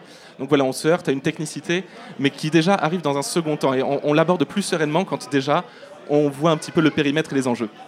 Oui, euh, tout à fait. Steven, peut-être que tu veux revenir eh bien, sur cette euh, European Folk Network, justement, un réseau, réseau assez récent, mais euh, peut-être eh bien, qui a un bel avenir qui se profile. J'espère que- qu'elle a un, un bel avenir. En fait, oui, le réseau est, très récent. On, l'a on l'a fondé en 2019, juste, juste avant la, le Covid. Quoi. Euh, donc, euh, euh, mais en- entre-temps, on a déjà une, une cent cinquantaine d'adhérents à, travers 30 pays, partout en Europe. Donc, c'est pas mal. Quoi. Et, le plus important, c'est de, de que- que ces gens qui, qui, qui, sont, qui, sont adhérents de- du, European Folk Network euh, se connaissent, se, parlent entre eux euh, et, découvrent qu'il n'y a pas, pas seulement les différences entre les différentes régions, les différents pays de l'Europe, mais qu'il y a surtout des points de ressemblance et que, que, c'est ça qui, emmène les gens, qui, on, vient se connaître. Il y a euh, un Portugais qui parle un, Suédois ou quoi que ce soit et, qui trouve des, points communs, qui, trouve que, la tradition bien qu'elle se réalise peut-être différemment dans, chaque pays, dans chaque région, que c'est quand même quelque chose de commun. Et de là, on peut aller à la, à la deuxième, troisième marche et, et- et- et créer des, des projets communs et trouver des- des- de l'argent chez, la communauté européenne ou quoi que ce soit. quoi. Exactement, oui. Pour euh, conclure en, en quelques mots, peut-être, eh bien, je remarque hein, que lorsque l'on parle de musique ou de culture ou autre chose, mais qu'on place ça dans la fenêtre du traditionnel, eh bien, que l'on a tendance à l'isoler sur une localité précise. Et justement, eh bien, avec un réseau euh, comme celui-ci, on est obligé de partager tout cela. Il y a nécessairement des choses qui résonnent entre Oui. traditions, entre cultures. Oui, et, et- et le plus important, un, des projets, les- le, le premier projet vraiment ré- très réel que- qu'on vient d'entamer maintenant, c'est que on a, on a reçu un, peu- un peu de, de- de- de fonds européens pour, pour créer un, un projet pilote sur le- la journée européenne de la musique trad. Euh, ça veut dire que le 23 septembre, on demande à tout le monde, des organisateurs, des musiciens ou des participants, d'organiser quelque chose autour de la musique trad le 23 septembre. Et euh, on, a créé un, site web sur lequel on, peut l'enregistrer, l'événement qu'on organise. Et comme ça, si tu veux, tu vois qu'il y a un, événement online quelque part en, Irlande, peut- peut- peut-être, euh, tu, tu peux y participer. C'est vraiment de cette façon-là qu'on veut indiquer à, à chaque Européen, voilà, il y a une, une tradition qui est partout en Europe, la musique trad qu'on veut partager avec tout le monde et qu'on vend le verre autour du 23 septembre. Euh, Oui. Maël, pour conclure rapidement. Euh, Ce, ce beau projet, c'est un très bon exemple, montre aussi que ces spécificités que tu évoquais, le fait d'avoir des particularités territoriales parfois sur des territoires très euh, restreints, euh, ce n'est pas un frein, au contraire, ce sont des outils, parce que l'altérité, c'est l'enrichissement.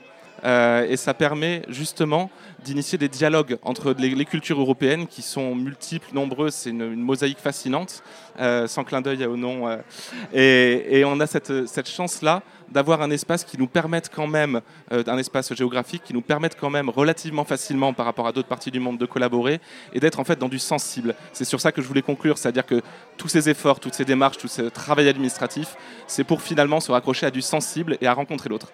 Et oui, la notion de sensibilité qui revient, euh, j'ai l'impression, régulièrement lors de cette émission.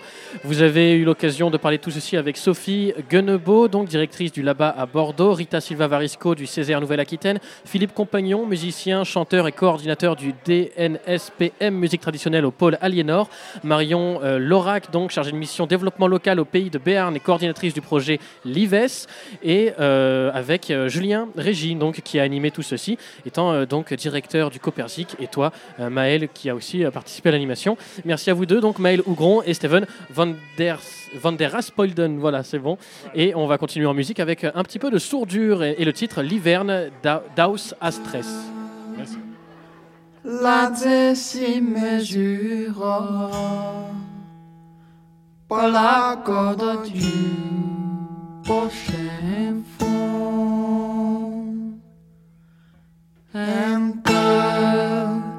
Vunaire burlant, ma dure louplant, tôt. Comme un arbre chantron, sa fuste di tiala, ma lo granier monde, chambreuse di chala.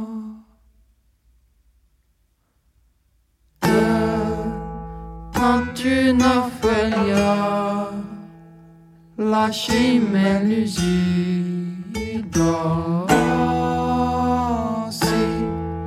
Chapa la vuena en nu crama retina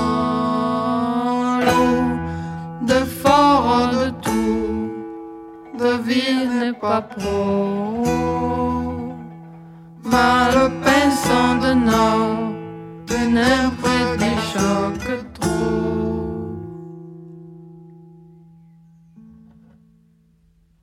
Oh, the better apart, tu d'herbe piatin, je lourd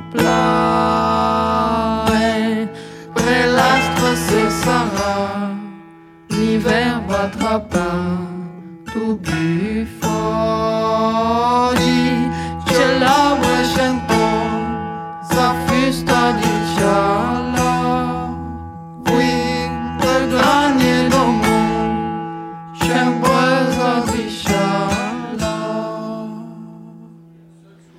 On se retrouve eh bien, euh, de plus en plus proche de la fin de cette émission, mais ne vous inquiétez pas, il nous en reste sous le coude, notamment avec eh bien, nos invités du moment. Olivier Durif, fondateur du CRMTL, Centre régional des musiques traditionnelles en Limousin, et premier salarié de la FAMT.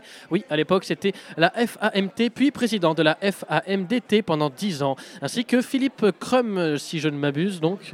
Crum, donc, voilà, journaliste et chargé de mission pour les musiques traditionnelles par le ministère de la Culture de 82 à 89 et aujourd'hui responsable de la prog scientifique et culturelle au musée des Confluences à Lyon.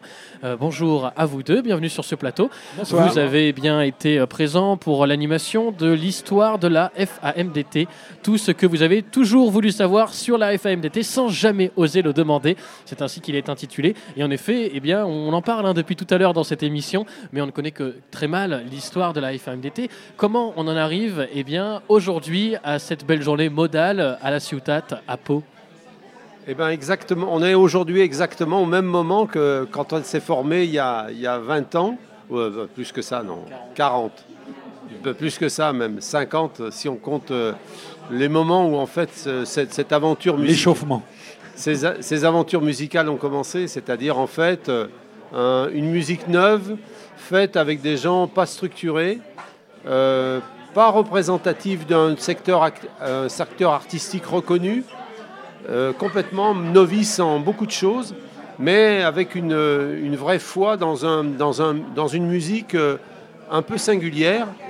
Et je dirais que euh, on a mis tout ce temps et effectivement pour arriver à, à- ce, ce qui est aujourd'hui, c'est-à-dire beaucoup de gens qui s'intéressent à, ce, à ces réseaux, beaucoup de gens qui sont mobilisés par l'originalité de ce, des territoires dans lesquels ça se passe et comment ça se passe. Et c'est ça qu'on est venu un peu expliquer aujourd'hui avec, euh, avec Philippe. Bon, parce qu'on est un peu les grands anciens de l'histoire et qu'on en a vu passer sous les ponts. Voilà. Et à ce début, donc comme disait Olivier, la musique était là, les gens étaient là, et il y a en 80, il y a un petit changement, et on a réussi à intéresser le ministère de la Culture, à leur, dire, bah, on a des choses à vous raconter, et peut-être à faire un bout de chemin ensemble. Et dans la réalité, c'est vrai qu'on a réussi, au moins les premières années, on va dire de 80 à 85-6, à faire vraiment un vrai bout de chemin avec un ministère, avec des gens intègres, intéressants, et à faire avancer des, dossiers, à créer des choses. Alors c'est à quel âge? 40 ans du coup, on peut dire la, la maintenant? Euh, Quasiment à peu près Bah, né en, en- en 1985 officiellement. euh, Officiellement Officiellement, mais précédé par 15 ans de, de tribulations diverses euh, de, de- de musiciens qui ont créé un espèce de réseau autour d'eux euh, et de publics qui se sont auto, auto autorisés à fabriquer du sens autour de ces musiques dans les terrains sur lesquels ils étaient, c'est-à-dire des toutes petites structures, dans les MJC, dans les foyers ruraux. euh, et ça a été des milliers d'endroits qui ont été fécondés un peu par la venue de ces musiciens. Et Oui. c'est de ça qu'a été créée la FMDT. En 82, donc euh, via le ministère, se crée la Commission nationale pour les musiques traditionnelles, qui a été les prémices de la FAMDT. Donc ça dure 2-3 ans cette commission, et puis après le ministère euh, lâche un peu et euh, la, la fait des secrets, toujours accompagné par le ministère, et puis continue aujourd'hui avec, euh, comme toute association en 40 ans, des hauts, des bas, des grands moments, Oui, des ça. moments plus compliqués. Et Olivier en a géré quelques-uns. Oui, bah, je voulais y venir justement, hein, forcément, une institution euh, qui se forme justement en prenant un peu de temps euh, pour mûrir, qui finalement perdure dans le temps jusqu'à aujourd'hui. Nécessairement, euh, il y a eu eh bien, quelques cailloux sur le chemin, hein, si je puis dire. Euh, Est-ce qu'il y en a des particuliers qui Mais sont des notables cailloux, des cailloux qui ont permis de rebondir. Je ne sais pas si on rebondit cailloux avec un caillou. Des cailloux rebondissants. Donc on- en Des fait, en caoutchouc. Il peut en donner quelques-uns, des, des cailloux qui ont permis de, de prendre des virages, de, de faire une réflexion plus poussée et de se dire euh, là, peut-être que c'est pas vers ça, c'est une autre direction. Oui, parce que justement, euh, je, l'ai lu hein, tout à l'heure, mais euh, on passe de la FAMT à la FAMDT. Ah bah ça, euh, bon, ça a été un débat effectivement, mais c'est juste pour introduire la danse dans ce qui pour nous était quand même contenu dedans. fédération des associations de musique traditionnelle, pour nous, il y avait la danse dedans. C'était une évidence parce que c'est une des rares esthétiques où la danse est toujours présente dans les représentations de cette musique. La musique n'existe pas s'il n'y a pas la danse. Donc euh, il nous semblait qu'il y avait quelque chose d'un pléonasme. Mais bon, après tout, euh, pourquoi, pourquoi, il n'y avait pas le D, ce fameux D et cette... je crois qu'on on a, on a réussi à contourner l'obstacle. Hein. C'est pas celui, c'est pas le plus grave euh, caillou qu'on ait eu dans la chaussure, hein, ça c'est sûr. Oui, oui, bah, j'imagine qu'il y en a eu d'autres, notamment avec le coronavirus et toutes ces choses, mais même avant, euh, Bon, politiquement. avant, non, ce, qui, ce qui est plus intéressant et des fois plus technique, c'est des, des réflexions dans la structure, des moments financiers plus compliqués Exactement, qui font une réflexion différente. Mais le coronavirus, malheureusement, ça atteint tout le monde, pas plus la Fédé que, oui. que tout le monde. Quoi. Oui, et puis en plus, en, en ce qui concerne eh bien, les, les musiques euh, et danses traditionnelles, hein, tu l'as dit, la danse, elle est présente, mais justement, c'est aussi quelque chose qui se construit avec les gens qui euh, pratiquent cela. Euh, on n'est pas sur eh bien, une élite de musiciens, entre guillemets, qui joueraient devant un public complètement novice. Le, le public participe, en fait, euh, concrètement à la vie de ces musiques et de ces danses, justement, j'ai l'impression, de manière beaucoup plus vivace que dans d'autres genres musicaux, peut-être un peu plus communs. C'est inhérent. Pardon, excuse-moi. Olivier était musicien professionnel pendant de longues années. Oui, d'ailleurs, à un moment donné, on, on a refusé d'être des jukebox euh, pour euh, faire danser les gens. Ça, ça nous, a- ça nous est arrivé. Euh, en disant, écoutez, euh, il y a une partie concert, il y a une partie danse. Euh, si vous venez pas au concert, ça nous fait un peu chier quoi, que vous soyez là uniquement pour qu'on appuie, sur le bouton et puis qu'on vous fasse danser. Mais bon, c'était un mouvement d'humeur euh, qu'on a, sublimé, on va dire, et qu'on a, accepté un peu que les gens aient, cette opinion. C'est vrai que le monde des danseurs, parfois, on a l'impression qu'il n'écoute pas la musique, qu'il n'entend pas la musique, qu'on est juste un, un espèce de stimulus euh, à leur expression. Et euh, ben, on souhaitait être mieux considérés. Euh, mais c'est cyclique. Ça, je veux dire, il y a des gens qui sont tellement passionnés par la danse. La danse, c'est quand même un, exutoire important dans le monde d'aujourd'hui, notamment. Et donc, euh, on, on les comprend qu'à un moment donné, ils en oublient même que la musique n'est pas faite par une machine ni par un jukebox. Quoi. Voilà. Et d'ailleurs, euh, quel était l'objectif, j'ai l'impression, de ce parcours C'était de vous faire discuter euh, entre vous, euh, vous qui détenez le savoir un petit peu, de mettre des doyens du, milieu en, perspective l'un avec l'autre Doyen, doyen, il y a plus vieux que nous. non, mais c'est vrai qu'on a vécu cette période avec deux, expériences différentes. Moi, je jouais de la musique, mais j'ai jamais été pro. Je me suis retrouvé dans le ministère. Olivier était à l'extérieur avec toute une réflexion dans une association qui s'appelait les musiciens routiniers, qui existe toujours d'ailleurs, qui est une association de collectage, parce que les musiques traditionnelles, c'est aussi ça. C'était aller à la recherche, aller revoir, retrouver, recomprendre ce qui s'était passé avant pour l'accompagner aujourd'hui. Donc voilà, tous les deux, on est un peu complémentaires dans cette histoire. Voilà, bah, c'est cette complicité. Euh, en fait, elle est surtout, euh, ce qui est surtout ce qu'on a développé, c'est quand même un réseau humain euh, qui, par-delà les, les choses qui se sont euh, passées, les débats homériques sur euh, euh, Oui. est-ce qu'on met danse, est-ce qu'on met pas danse, en fait, a réussi à faire société et même famille, quoi, on va dire.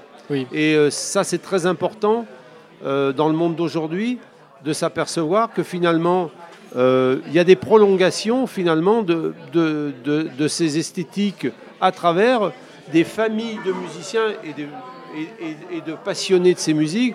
Et ces familles sont des familles élargies, ce sont des familles euh, recomposées, si on peut employer un terme d'aujourd'hui, mais qui ont vraiment leur sens euh, dans des dans un monde où finalement on peut devenir très vite euh, euh, des espèces de signataires obligatoires d'une fédération, d'une Oui. parce que c'est conforme et qu'il faut faire comme ça. Non, mais là, on- rien ne nous a été, on n'a pas été contraint de ce point de vue-là. On a eu des contraintes effectivement dans les discussions avec le ministère, avec les collectivités qui finançaient ou qui finançaient pas, mais le réseau lui-même. On en était sûr, on était Il sûr existe, oui. il existait, la, la dimension humaine était toujours présente. toujours tangible, Même, même dans les débats, violents parfois, euh, il y, a- il y a quelque chose de cet ordre-là. Exactement, bah, en tout cas une réussite, j'ai l'impression, avec ce parcours euh, modal hein, qui euh, bien, anime euh, Pau depuis euh, ces quelques jours.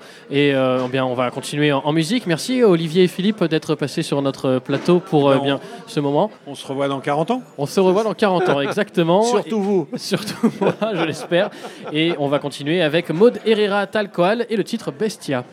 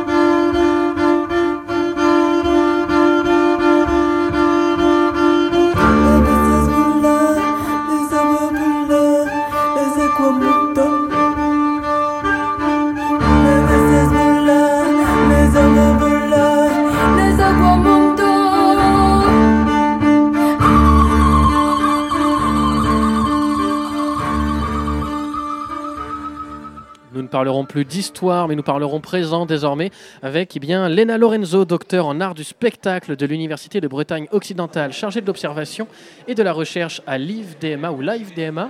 Live DMA. Live DMA, carrément, avec l'accent et tout. Et Stéphanie Gambarski, c'est bien ça, voilà.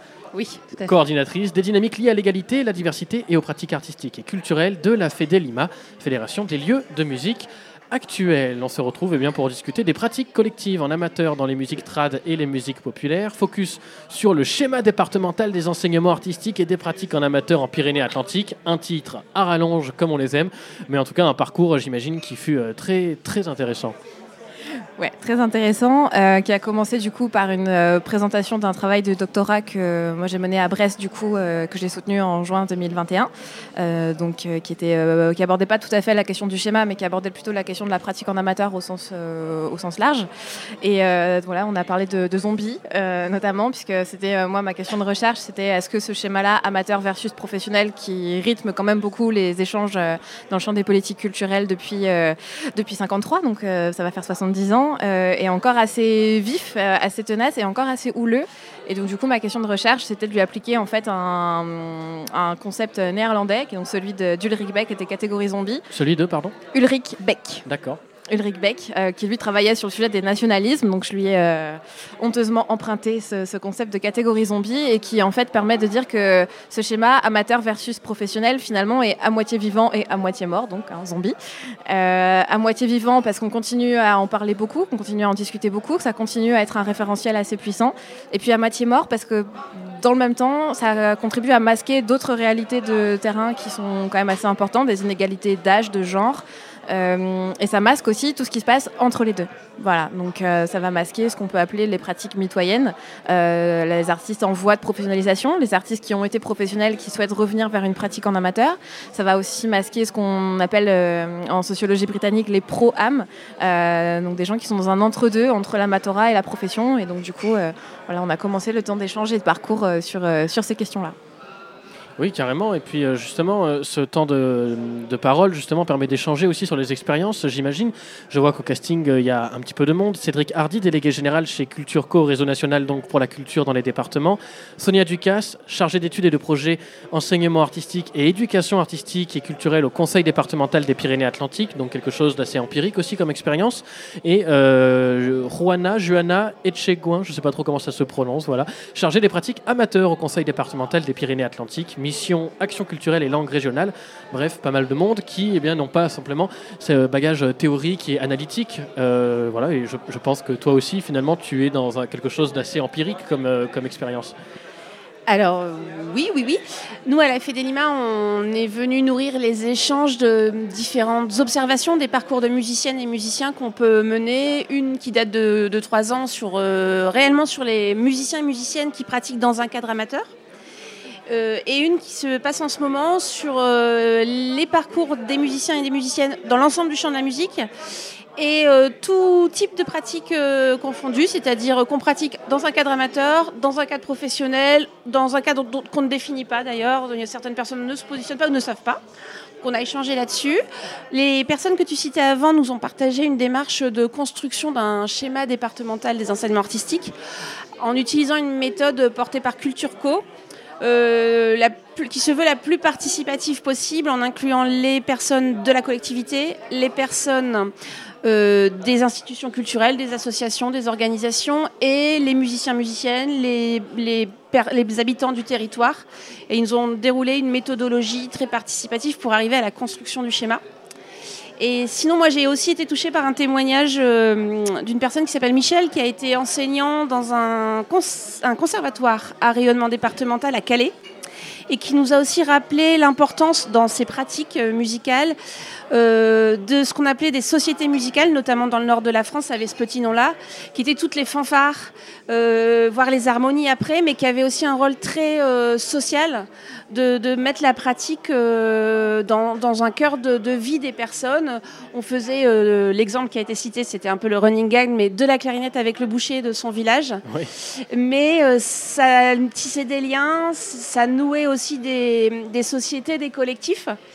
Et un des risques, en tout cas, un des points d'attention qu'on a pointé aussi, c'était de pas, euh, dans, ces, schémas ou dans ces volontés d'instituer des parcours, de pas oublier ces endroits de transmission qui sont, qui sont moins académiques qui sont plus de personne à personne, qui sont plus dans des histoires de, de- de- comment dire, de territoire. Et c'était aussi des pratiques qui ne se pratiquaient pas que dans des salles de cours, mais dans la vie, euh, sur la place publique, à l'occasion de rituels.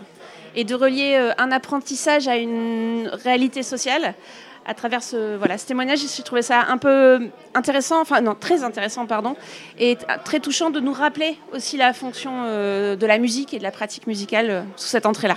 Oui, et puis pour euh, faire d'une particularité euh, les musiques traditionnelles, qu'est-ce qui différencie justement ce, rapport entre la pratique amateur et pro dans les musiques traditionnelles du reste euh, des musiques, puisque j'imagine qu'il y a aussi bien quelque chose qui relève de la particularité. Il y a tout un écosystème, on y est en ce moment même hein, justement, qui bien fait de la spécificité de tout ça et qui permet de le distinguer, que ce soit d'un point de vue sociologique, culturel ou politique. Alors, euh, moi, effectivement, dans les travaux que j'ai pu euh, mener en doctorat, j'avais euh, à la fois une comparaison, euh, si je peux la formuler comme ça, statutaire entre l'amateur, le professionnel et puis l'artiste qui chemine entre ces deux modèles-là. Euh, et puis, j'avais, euh, j'ai croisé en fait ces catégories-là avec d'autres variables qui étaient des variables disciplinaires et esthétiques. Donc, dans, mon- dans ma cohorte de, de 150 enquêtés, j'avais un tiers de comédiens de théâtre, un tiers de musiciens, alors qui relèvent du coup du trad euh, avec euh, les, guillemets euh, qu'il faut, et de la scène fest-noz en fait plus particulièrement. Et puis le dernier tiers, c'était des rockers et des métalleux. Et donc effectivement, on, se rend bien compte que, alors tout ça c'était au regard du, clivage amateur versus professionnel, et on, on rend bien compte que ce sont des catégories qui s'appliquent pas de la même manière dans chaque esthétique ou même dans chaque, euh, dans chaque culture disciplinaire, qui, a ses propres codes et qui a ses propres modalités de, fonctionnement aussi.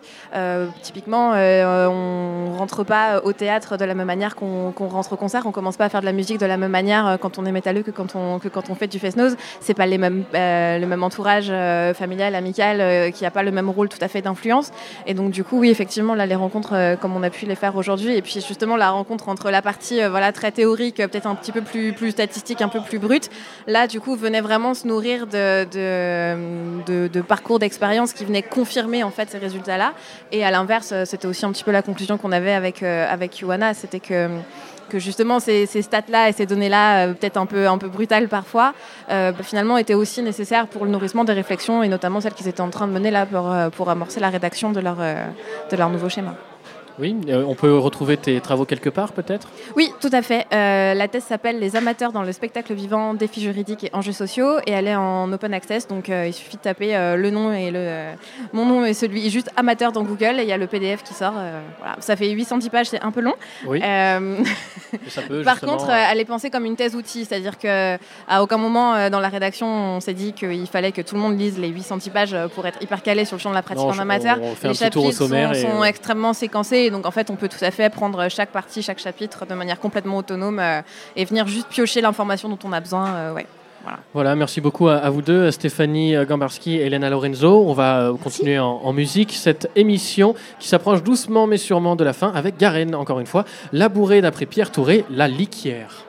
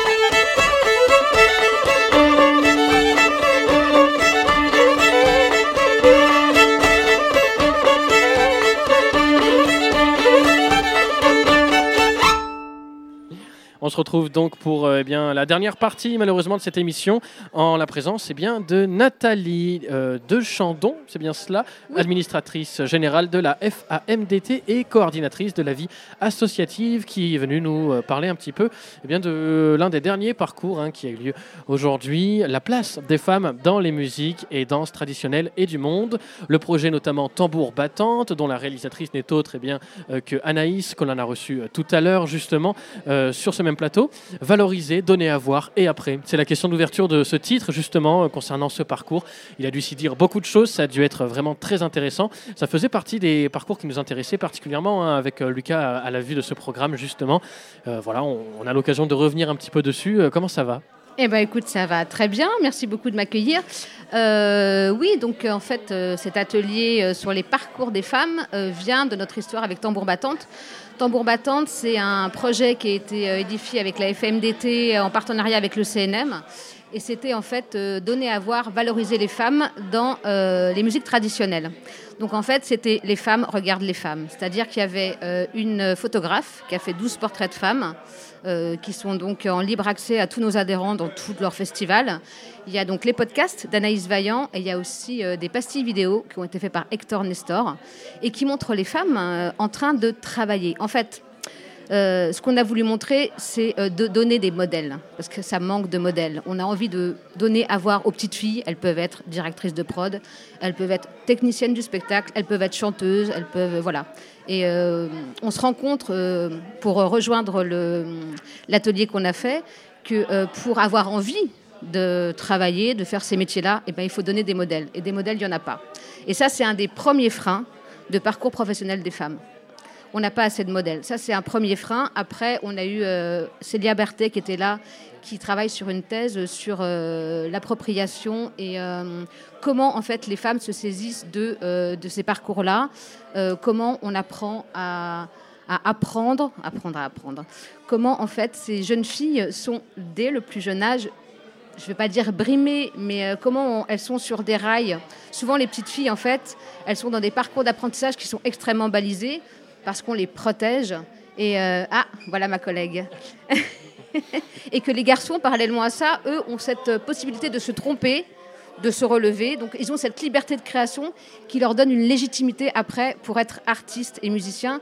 Ce qui n'est pas le cas des jeunes filles qui donc sont très très fortes en apprentissage, euh, qui font de très très bonnes études, mais quand elles sont en fait propulsées dans le monde professionnel, elles n'ont pas en fait cette liberté de, euh, de se tromper. Et donc euh, voilà, c'est un des premiers freins euh, à la carrière d'artiste féminine. Oui, et nous avons été rejoints par Charlotte Espieusas, c'est bien ça, accordé- accordéoniste, chanteuse et percussionniste, donc euh, pas trop essoufflée euh, d'être venue aussi vite pour nous rejoindre. Voilà, donc nous revenons sur euh, le parcours, et bien, euh, sur la place des femmes dans, dans les musiques, justement.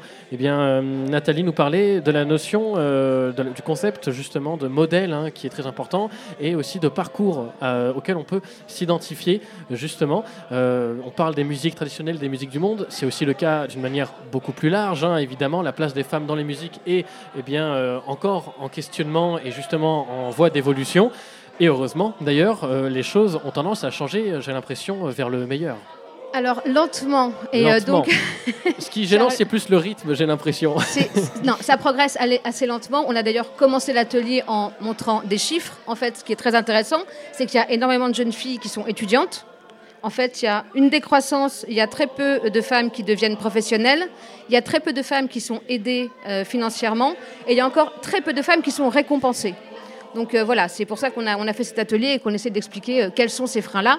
Et euh, Charlotte Espesa, donc, qui est artiste et qui a été interviewée par Anaïs Vaillant dans le cadre de Tambour Battante, a témoigné. Et donc je lui laisse un peu la parole pour expliquer un peu son parcours et, les freins qu'elle a rencontrés. Oui, alors bonjour, merci de me recevoir. Hum, Dans mon parcours, effectivement, ce dont on a parlé euh, euh, il y a eu quand même un frein euh, assez essentiel dans notamment les, moments de transmission. Euh, D'abord, il y a le choix un peu genré d'un instrument qui intervient sur, effectivement, avec la question des modèles ou pas. Si on a uniquement des modèles de, chanteuses, par exemple, qui sont véhiculés largement par voilà, des, médias plus ou moins populaires, Euh, on peut s'identifier en premier lieu à ça. Et puis, euh, pour ce qui est mon cas, en tout cas, euh, quand on est femme instrumentiste, les modèles se font très très très rares. Et donc, il faut soit se les créer, soit redoubler d'inventivité ou de courage face à, certains enseignements ou certains professeurs hommes qui, ne manquent pas de nous préciser que la femme, naturellement ou biologiquement, est moins apte à jouer un instrument de musique que l'homme. Euh, parce qu'elle a moins de capacité euh, physique, parce qu'elle n'a pas les muscles nécessaires à attraper un soufflet d'accordéon, les muscles nécessaires à jouer euh, de la guitare andalouse avec voilà, la technique du rasgado, qu'elle n'a pas la capacité de faire un instrument avant parce que en fait, la technique de souffle d'un instrument nécessite une respiration profonde qu'on appelle par, par, le, par le ventre et que certains professeurs défendent la théorie selon laquelle le fait d'avoir un utérus Bien sûr. prend bah oui. trop de place. 2022. hein. Exactement, Ça, oui. ça prend trop de place. Donc, euh, donc euh, ce sont pour des ça- choses que l'on n'apprend fait- absolument pas euh, dans les, les cours justement pour la maternité, la respiration Ouais, profonde, voilà, il n'y a, rien de Je pense que hein. les chanteuses lyriques pourraient nous parler très Exactement. longtemps de leur capacité à récupérer de l'air. Euh, Enfin, plein, plein de choses comme ça que moi j'ai croisées au cours de mon apprentissage qui en fait font quand même intérioriser euh, d'une manière ou d'une autre le fait qu'on est euh, quand même moins doté ou qu'en tout cas on n'a pas les mêmes capacités pour, euh, pour exercer notre métier. Et du coup, ça freine, Oui. euh, ça, ça, ça décourage un certain nombre de, de Oui, oui. jeunes filles. Et ça, euh, ça, même au quotidien, dans le, dans le parcours professionnel, ça fait quand même euh, la sensation qu'on n'est pas à notre place ou que, euh, voilà, que, en tout cas, la norme sociale nous met euh, en Sur permanence dans une posture Mm. de transgression. Et du coup, ça prend beaucoup d'énergie de construire. Ah, Moi, il y, a un truc qui m'a hum, attrapé un peu quand tu as parlé, c'est euh, tu parlais euh, quand on n'a pas de modèle, il faut qu'on en trouve, ou alors on s'en crée. Comment on se crée un modèle? Euh, alors soit en faisant fusionner différents modèles, différentes personnes. On peut avoir des modèles, des modèles de, de- voilà. Moi, dans mon cas, j'ai eu beaucoup de modèles d'accordéonistes hommes qui m'ont beaucoup inspiré. Et euh, j'ai pas réalisé euh, pendant des années que, alors que j'étais quand même assez éveillée sur ces questions-là, j'ai pas réalisé que j'avais aucune femme dans mon panorama euh, qui était inspirante pour moi, pour mon instrument pour qui je me disais ah, je- j'aimerais apprendre auprès de cette personne ou j'écoute attentivement son travail. Et, finalement est apparue dans mon champ de vision une accordéoniste, mais très tardivement, qui s'appelle Marie Labasse et que je, pour qui voilà, j'ai tout mon, qui a tout mon mérite et mon admiration. Et euh, du coup voilà, ça, a participé quand même beaucoup à, même sur le tard, à me, à me dire que euh, bah, au final cette place était, était possible quoi. Moi, il y a quelque chose qui me parle aussi avec euh, le projet Tambour Battante, hein, c'est que souvent, eh bien, les femmes, euh, il y a l'idée de l'image qui est forcément accolée, c'est-à-dire qu'il il faudrait que les femmes, pour avoir une légitimité aussi, elles soient belles ou alors elles se mettent en avant physiquement d'une certaine manière. Voilà, vous en parlerez très certainement mieux que moi. Et à travers un projet audio, tout ceci s'évapore hein, soudainement et on arrive eh bien, à donner la parole véritablement et uniquement la parole. Euh, vous êtes d'accord avec euh, moi? Fou parce que ce projet a créé euh, une sororité. euh, Il y a quelque chose vraiment d'intéressant qui s'est passé. Ça a créé de la parole, ça a ouvert euh, des vannes en fait qui étaient fermées. C'est complètement hallucinant parce qu'on est, quand même en 2022. hein, je tiens à le préciser. Et quand on entend des histoires comme celle que raconte Charlotte, on a encore du, pain sur la planche. Après, on va quand même finir sur une petite note d'optimisme. C'est que la sororité, ça existe. Et je pense qu'il faut former les filles. Il faut leur montrer des choses. Ça prend du temps, mais ça marche. Et puis, euh, il y, a, y a le collectif. Il y a le collectif des femmes. Et euh, voilà, ça va passer par ça, mais il va falloir un petit peu de temps. Voilà. Bah, merci à vous deux en tout cas d'être venus sur ce plateau pour nous en parler. C'est en effet un sujet d'actualité, euh, on ne peut plus euh, sérieux, hein, contrairement à ce que euh, certains peuvent dire. Et nous avons eu eh bien, une très belle démonstration de tout ceci avec eh bien, Célia Berthet aussi, donc vous l'avez cité, doctorante chargée de mission développement durable et diversité à la Fédélima, Annelise Vinciguera, intervenante La Petite, structure donc de formation et d'accompagnement pour agir pour l'égalité des genres dans les arts et la culture, et Laetitia Perrault, directrice de la Nef à Angoulême et coprésidente du réseau des indépendants de la musique.